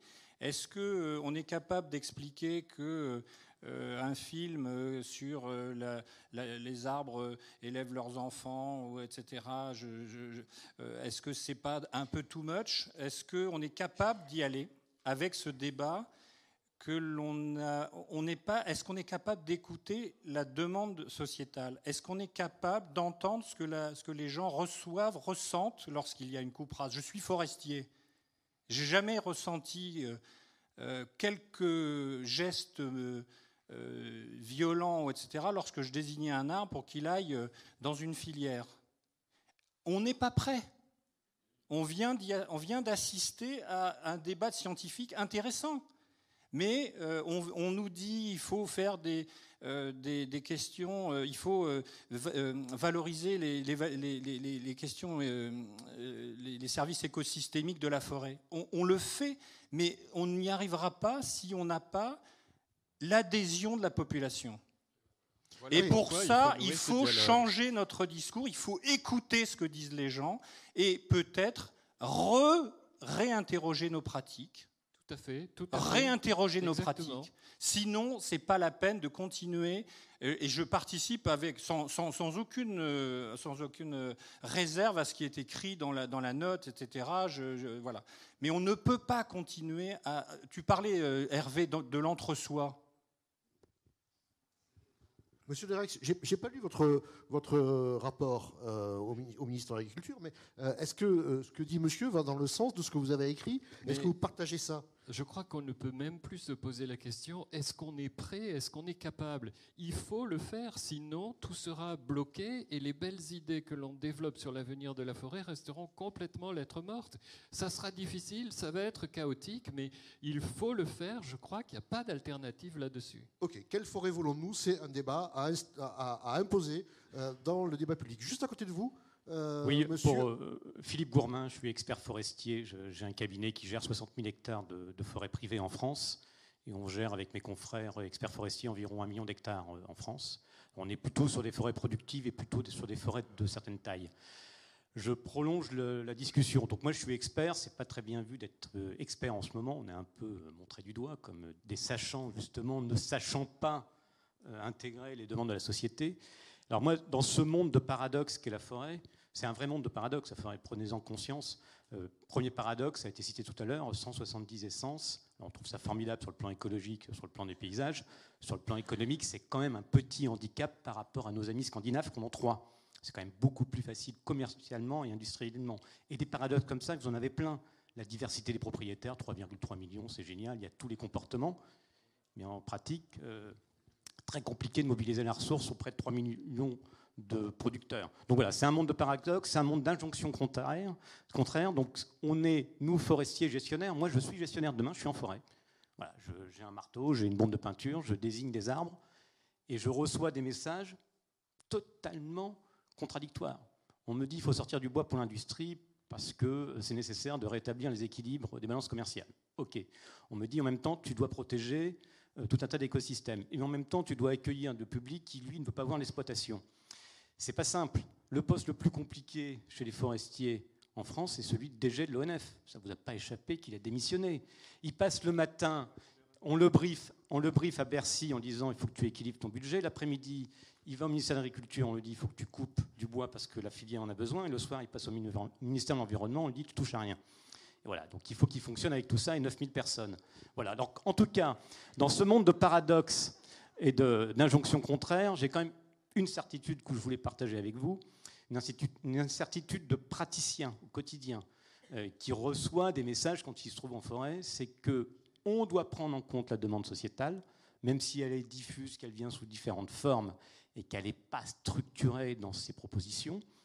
Vous avez, avec votre travail, commencé un début de structuration de propositions. Et deuxièmement, on prend en compte le changement climatique. Enfin, on sait qu'on doit le prendre en compte, on ne sait pas comment y répondre. C'est plutôt comme ça que je vois les choses. Donc deux, éléments prioritaires pour les forestiers, mais ce n'est pas très nouveau si on regarde dans l'histoire. Au 18e, les, forestiers qui étaient avant tout les agronomes, c'était des gens qui étaient extrêmement cultivés. Et c'est des gens qui ont pensé leur action de forestier dans un cadre beaucoup plus large de la société. Et c'est peut-être ça qu'il faut réinventer. C'est une aventure. Le forestier cultivé. Ben, quelque part, oui. Ok. Voilà. Merci. Euh, alors, oui, monsieur. Madame d'abord. Pardon Oui, allez-y, pardon. Bonjour, moi je ne suis pas du tout euh, du milieu euh, forestier, une citoyenne. je voudrais voulais rebondir sur le premier, première préconisation de mettre au cœur la forêt dans les transitions. Et je n'ai pas pu m'empêcher de, penser à la transition écologique agricole qui pour moi fait euh, les mêmes. Enfin, il y a beaucoup de choses dans votre discours de tout le monde qui fait écho à la situation agricole actuelle qui est en crise euh, assez grave, qui doit faire face aussi au changement, au changement climatique. Et euh, du coup, je, je, me dis, est-ce qu'il faudrait aussi pas sortir la forêt, la gestion de la forêt de la forêt euh, par des pratiques agroécologiques qui se développent pas assez vite, je pense, mais euh, euh, l'agroforesterie, la, la sylvopastoralisme, le reboisement en haies et en talus. donc voilà, est-ce qu'il ne faudrait pas s'allier ou plutôt se re-allier à l'agriculture qui a été, comme ça a été le cas il y aura en mai à Montpellier un congrès mondial d'agroforesterie, le congrès mondial euh, d'agroforesterie qui se tient tous les quatre ans sur un continent différent. Euh, alors, euh, on, va poursuivre. On, verra après comment on, peut être intégré cette idée de faire converger la foresterie et l'agriculture. Oui. Moi, je voudrais revenir effectivement sur les, sur les injonctions paradoxales. Est-ce qu'il n'y a pas un risque, effectivement, de comment dire, d'assujettissement euh, du futur, enfin tel qu'on peut euh, le, voir de la forêt par rapport à une économie non carbonée, c'est-à-dire en quelque sorte, ce serait le, climat qui, qui, donnerait la direction. Et, là, euh, moi, je m'interroge comment on peut concilier effectivement une forêt qui soit euh, qui, viennent, euh, qui, euh, bon, par, exemple, vous parliez au, début de, de, la, question de, produire du, bois d'œuvre et, le résineux est d'une excellente qualité, effectivement, peut-être pour le bâtiment, etc. On sait combien, par exemple, le résineux a aussi mauvaise presse auprès de, auprès de la population, c'est un exemple. Mais est-ce qu'on peut vraiment aussi faire de la gestion durable avec des, des, des, espèces plus, euh, plus, plus, plus euh, favorables au stockage de, carbone. Enfin, il y a un enjeu aussi. Euh, je veux dire, on fait, il y a un enjeu au niveau de la, là, au niveau de la biodiversité, de la diversité. Est-ce que c'est compatible à la fois de, de, de vouloir orienter la, forêt vers une économie non carbonée et en même temps vouloir dans le même temps prendre soin des écosystèmes forestiers. Euh, est-ce que c'est deux choses? Est-ce que c'est pas, euh, là encore, euh, des, des, paradoxes et comment, comment concilier quoi? Merci. Effectivement, c'est une question qui est centrale, me semble-t-il, en coupe dans le travail que vous avez fait. C'est est-ce qu'une gestion économiquement vertueuse et une, gestion écologiquement vertueuse de la forêt sont compatibles Ou est-ce qu'il faut faire un choix Ou faire un choix, ici on fait ci, ici on fait ça, etc. voilà, on, on reviendra là-dessus oui, je ne sais pas où est le micro, allez-y. Oui, bonsoir, euh, je suis Romain Conner, je suis le délégué général de l'Union des industriels et constructeurs bois, donc euh, comme son nom l'indique, euh, l'union des entreprises plutôt de l'aval de la filière, et notamment de cette seconde transformation dont on a un peu parlé. Toute la famille est là ce soir. Hein, Absolument. et en l'occurrence, moi je serai assez bref. Alors je partage bien entendu ce qui a été dit sur le, problème, le fait que le problème de la filière vient en partie de, enfin, plutôt un problème industriel peut-être, d'être un problème agricole, et notamment du fait de la faiblesse du secteur de la première transformation. Mais euh, simplement deux remarques, dont un motif d'espoir. Euh, ce motif d'espoir, c'est, ça ne vous a sans doute pas échappé, le fait que les pouvoirs publics aient fait un choix fort en considérant qu'il était nécessaire de construire les équipements des Jeux Olympiques en bois et en biosourcé intégralement. Donc c'est quand même un, point important. S'il est français 50%. C'est ce qu'il y a dans le cahier des charges, mais c'est déjà pas mal. C'est bien plus que la proportion actuelle.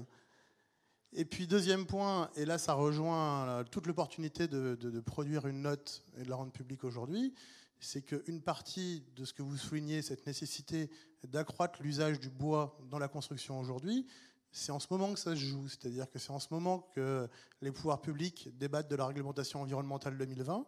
Euh, les travaux sont déjà bien avancés d'ailleurs.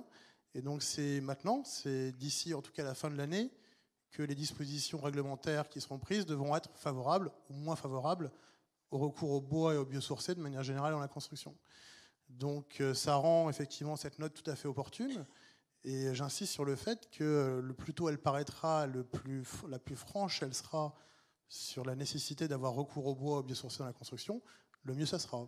Alors elle paraîtra, on peut vous répondre là, elle paraîtra dans un mois, je parle sous le contrôle d'Anaïta et de Géraud, euh, elle paraîtra dans un mois, une fois, dans deux mois, euh, quand bah, les amendements et les évolutions que vous, avez, que vous êtes en train de proposer ce soir, et puis celles qui seront proposées par les internautes, euh, puisque la, version provisoire sera mise en ligne, une fois que les amendements auront été intégrés ou pas intégrés au choix du groupe de travail, euh, la note sera publiée dans sa version définitive dans deux mois. Donc, euh, oui, je ne sais pas où est le micro.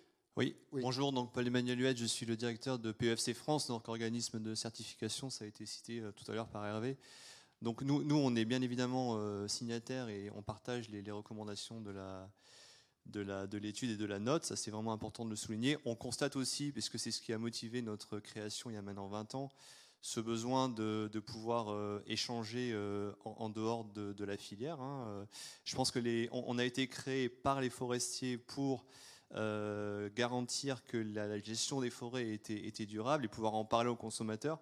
Mais je pense qu'aujourd'hui, au bout de 20 ans, euh, c'est non seulement c'est encore vrai, mais j'allais dire euh, la, discussion s'est même euh, fortement amplifiée parce qu'aujourd'hui, le consommateur a véritablement besoin de, comprendre et, de savoir ce qui se passe en forêt. On, en a largement parlé ce soir.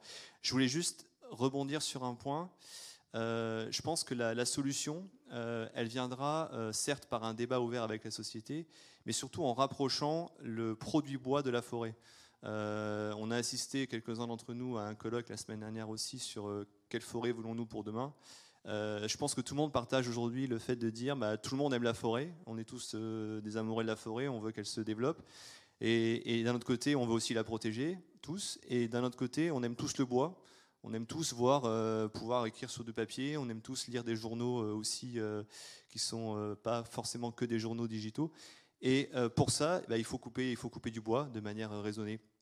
Et euh, je pense qu'on a tous fait l'expérience de dire, bah, quand, on, quand on parle autour de nous et quand on explique avec les mots qui sont les nôtres euh, quel est l'usage du bois et que pour, bah, pour, pouvoir utiliser des produits en bois, du parquet, des charpentes, du papier, bah, il, faut, il faut couper un peu de bois de manière responsable et certifiée. Et, donc, je pense que une des solutions, alors c'est un débat qui est très compliqué, mais passera par euh, mettre un trait d'union entre le produit, et la forêt. Et je pense que la solution, une des solutions passera nécessairement par ce rapprochement entre le bois et la forêt. Rapprocher le bois de la forêt. Voilà Merci. un programme. oui. Je voudrais revenir sur la question des, propriétaires, des 3,3 euh, millions de propriétaires euh, forestiers, euh, si j'ai bien retenu le chiffre. Hein. bon, on dit qu'il y a une très grande diversité parmi eux, ça me paraît clair. Euh, je pense qu'il y en a peut-être un certain nombre qui finalement tiennent pas tant que ça à leur forêt, qui l'ont hérité, qui la gèrent pas.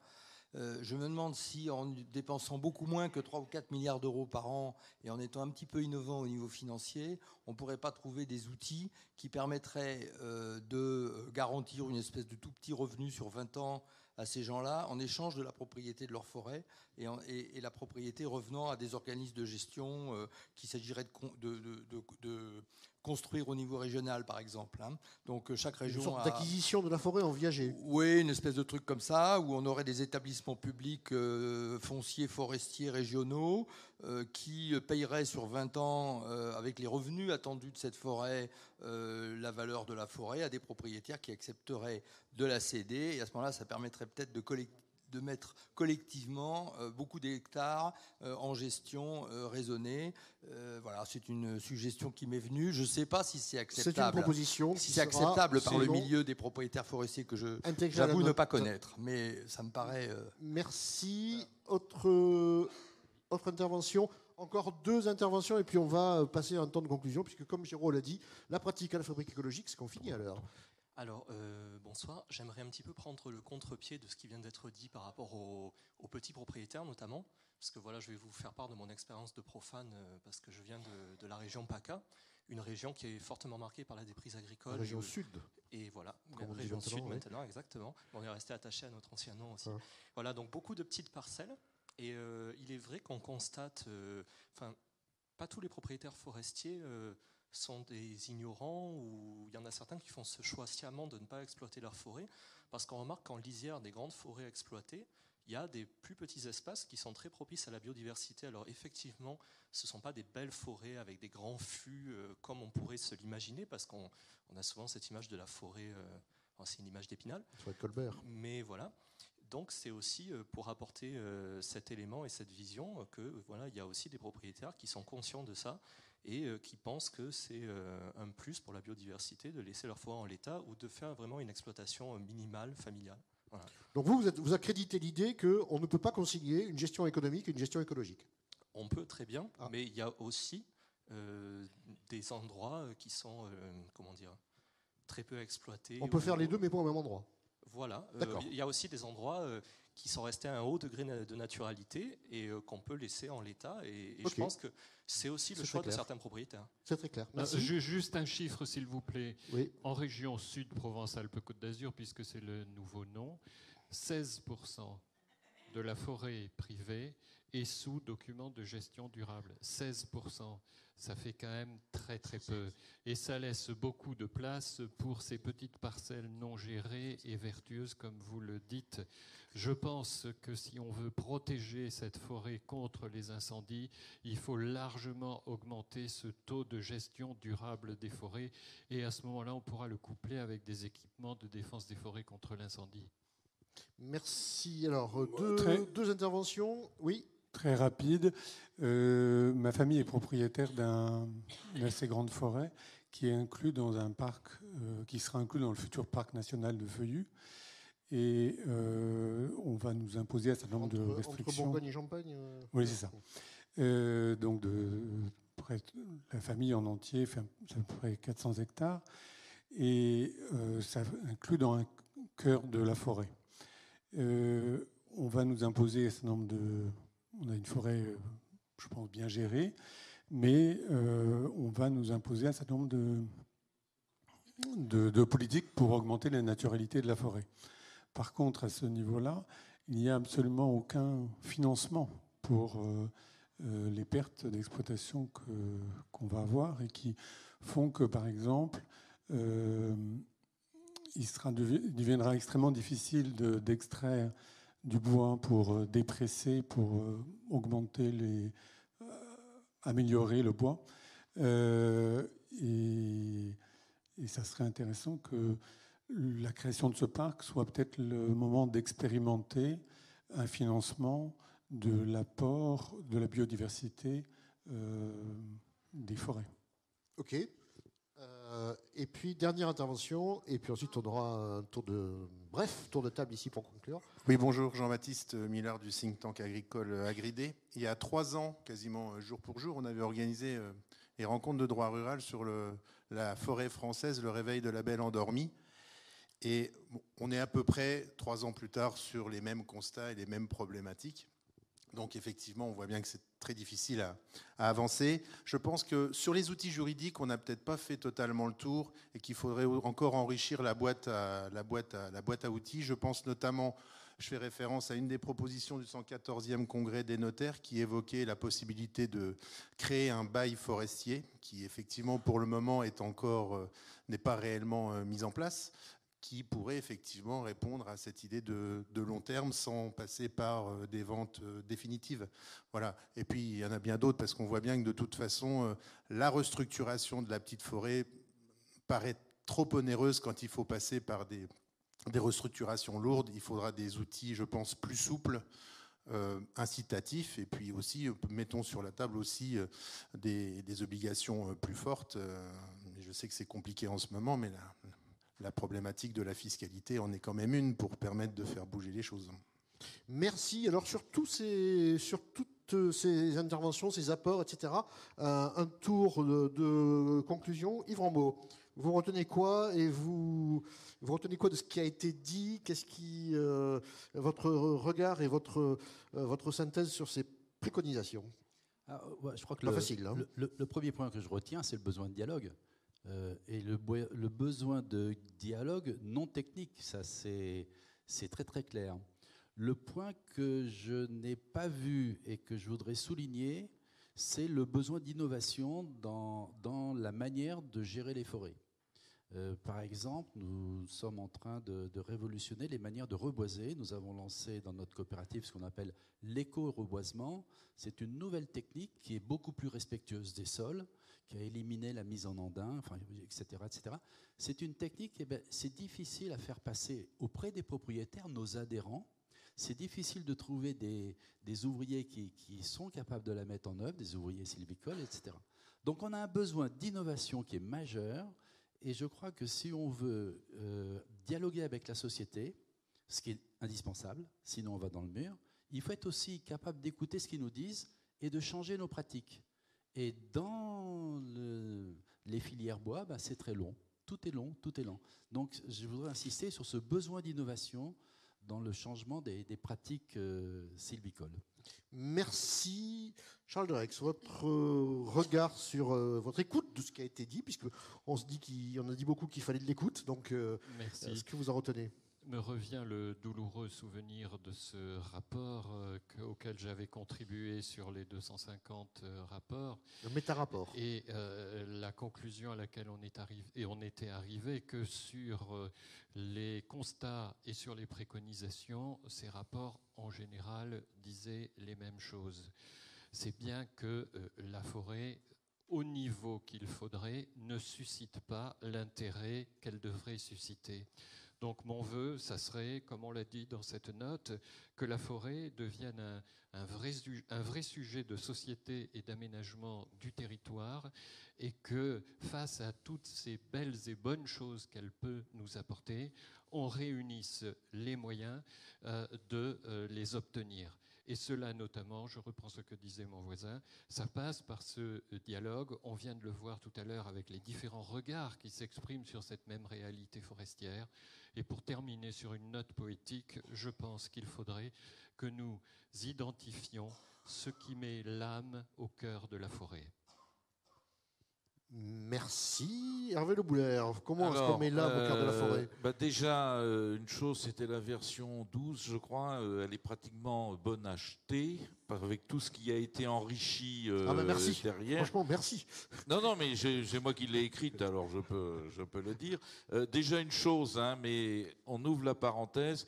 moi, je me donne deux mois pour que la position de FNE sur le bois énergie soit stabilisée après un débat qu'on va avoir parce qu'on ne peut pas rester dans des trucs comme ça à l'emporte-pièce. Je referme la parenthèse, ce n'était pas euh, l'objet de la fabrique.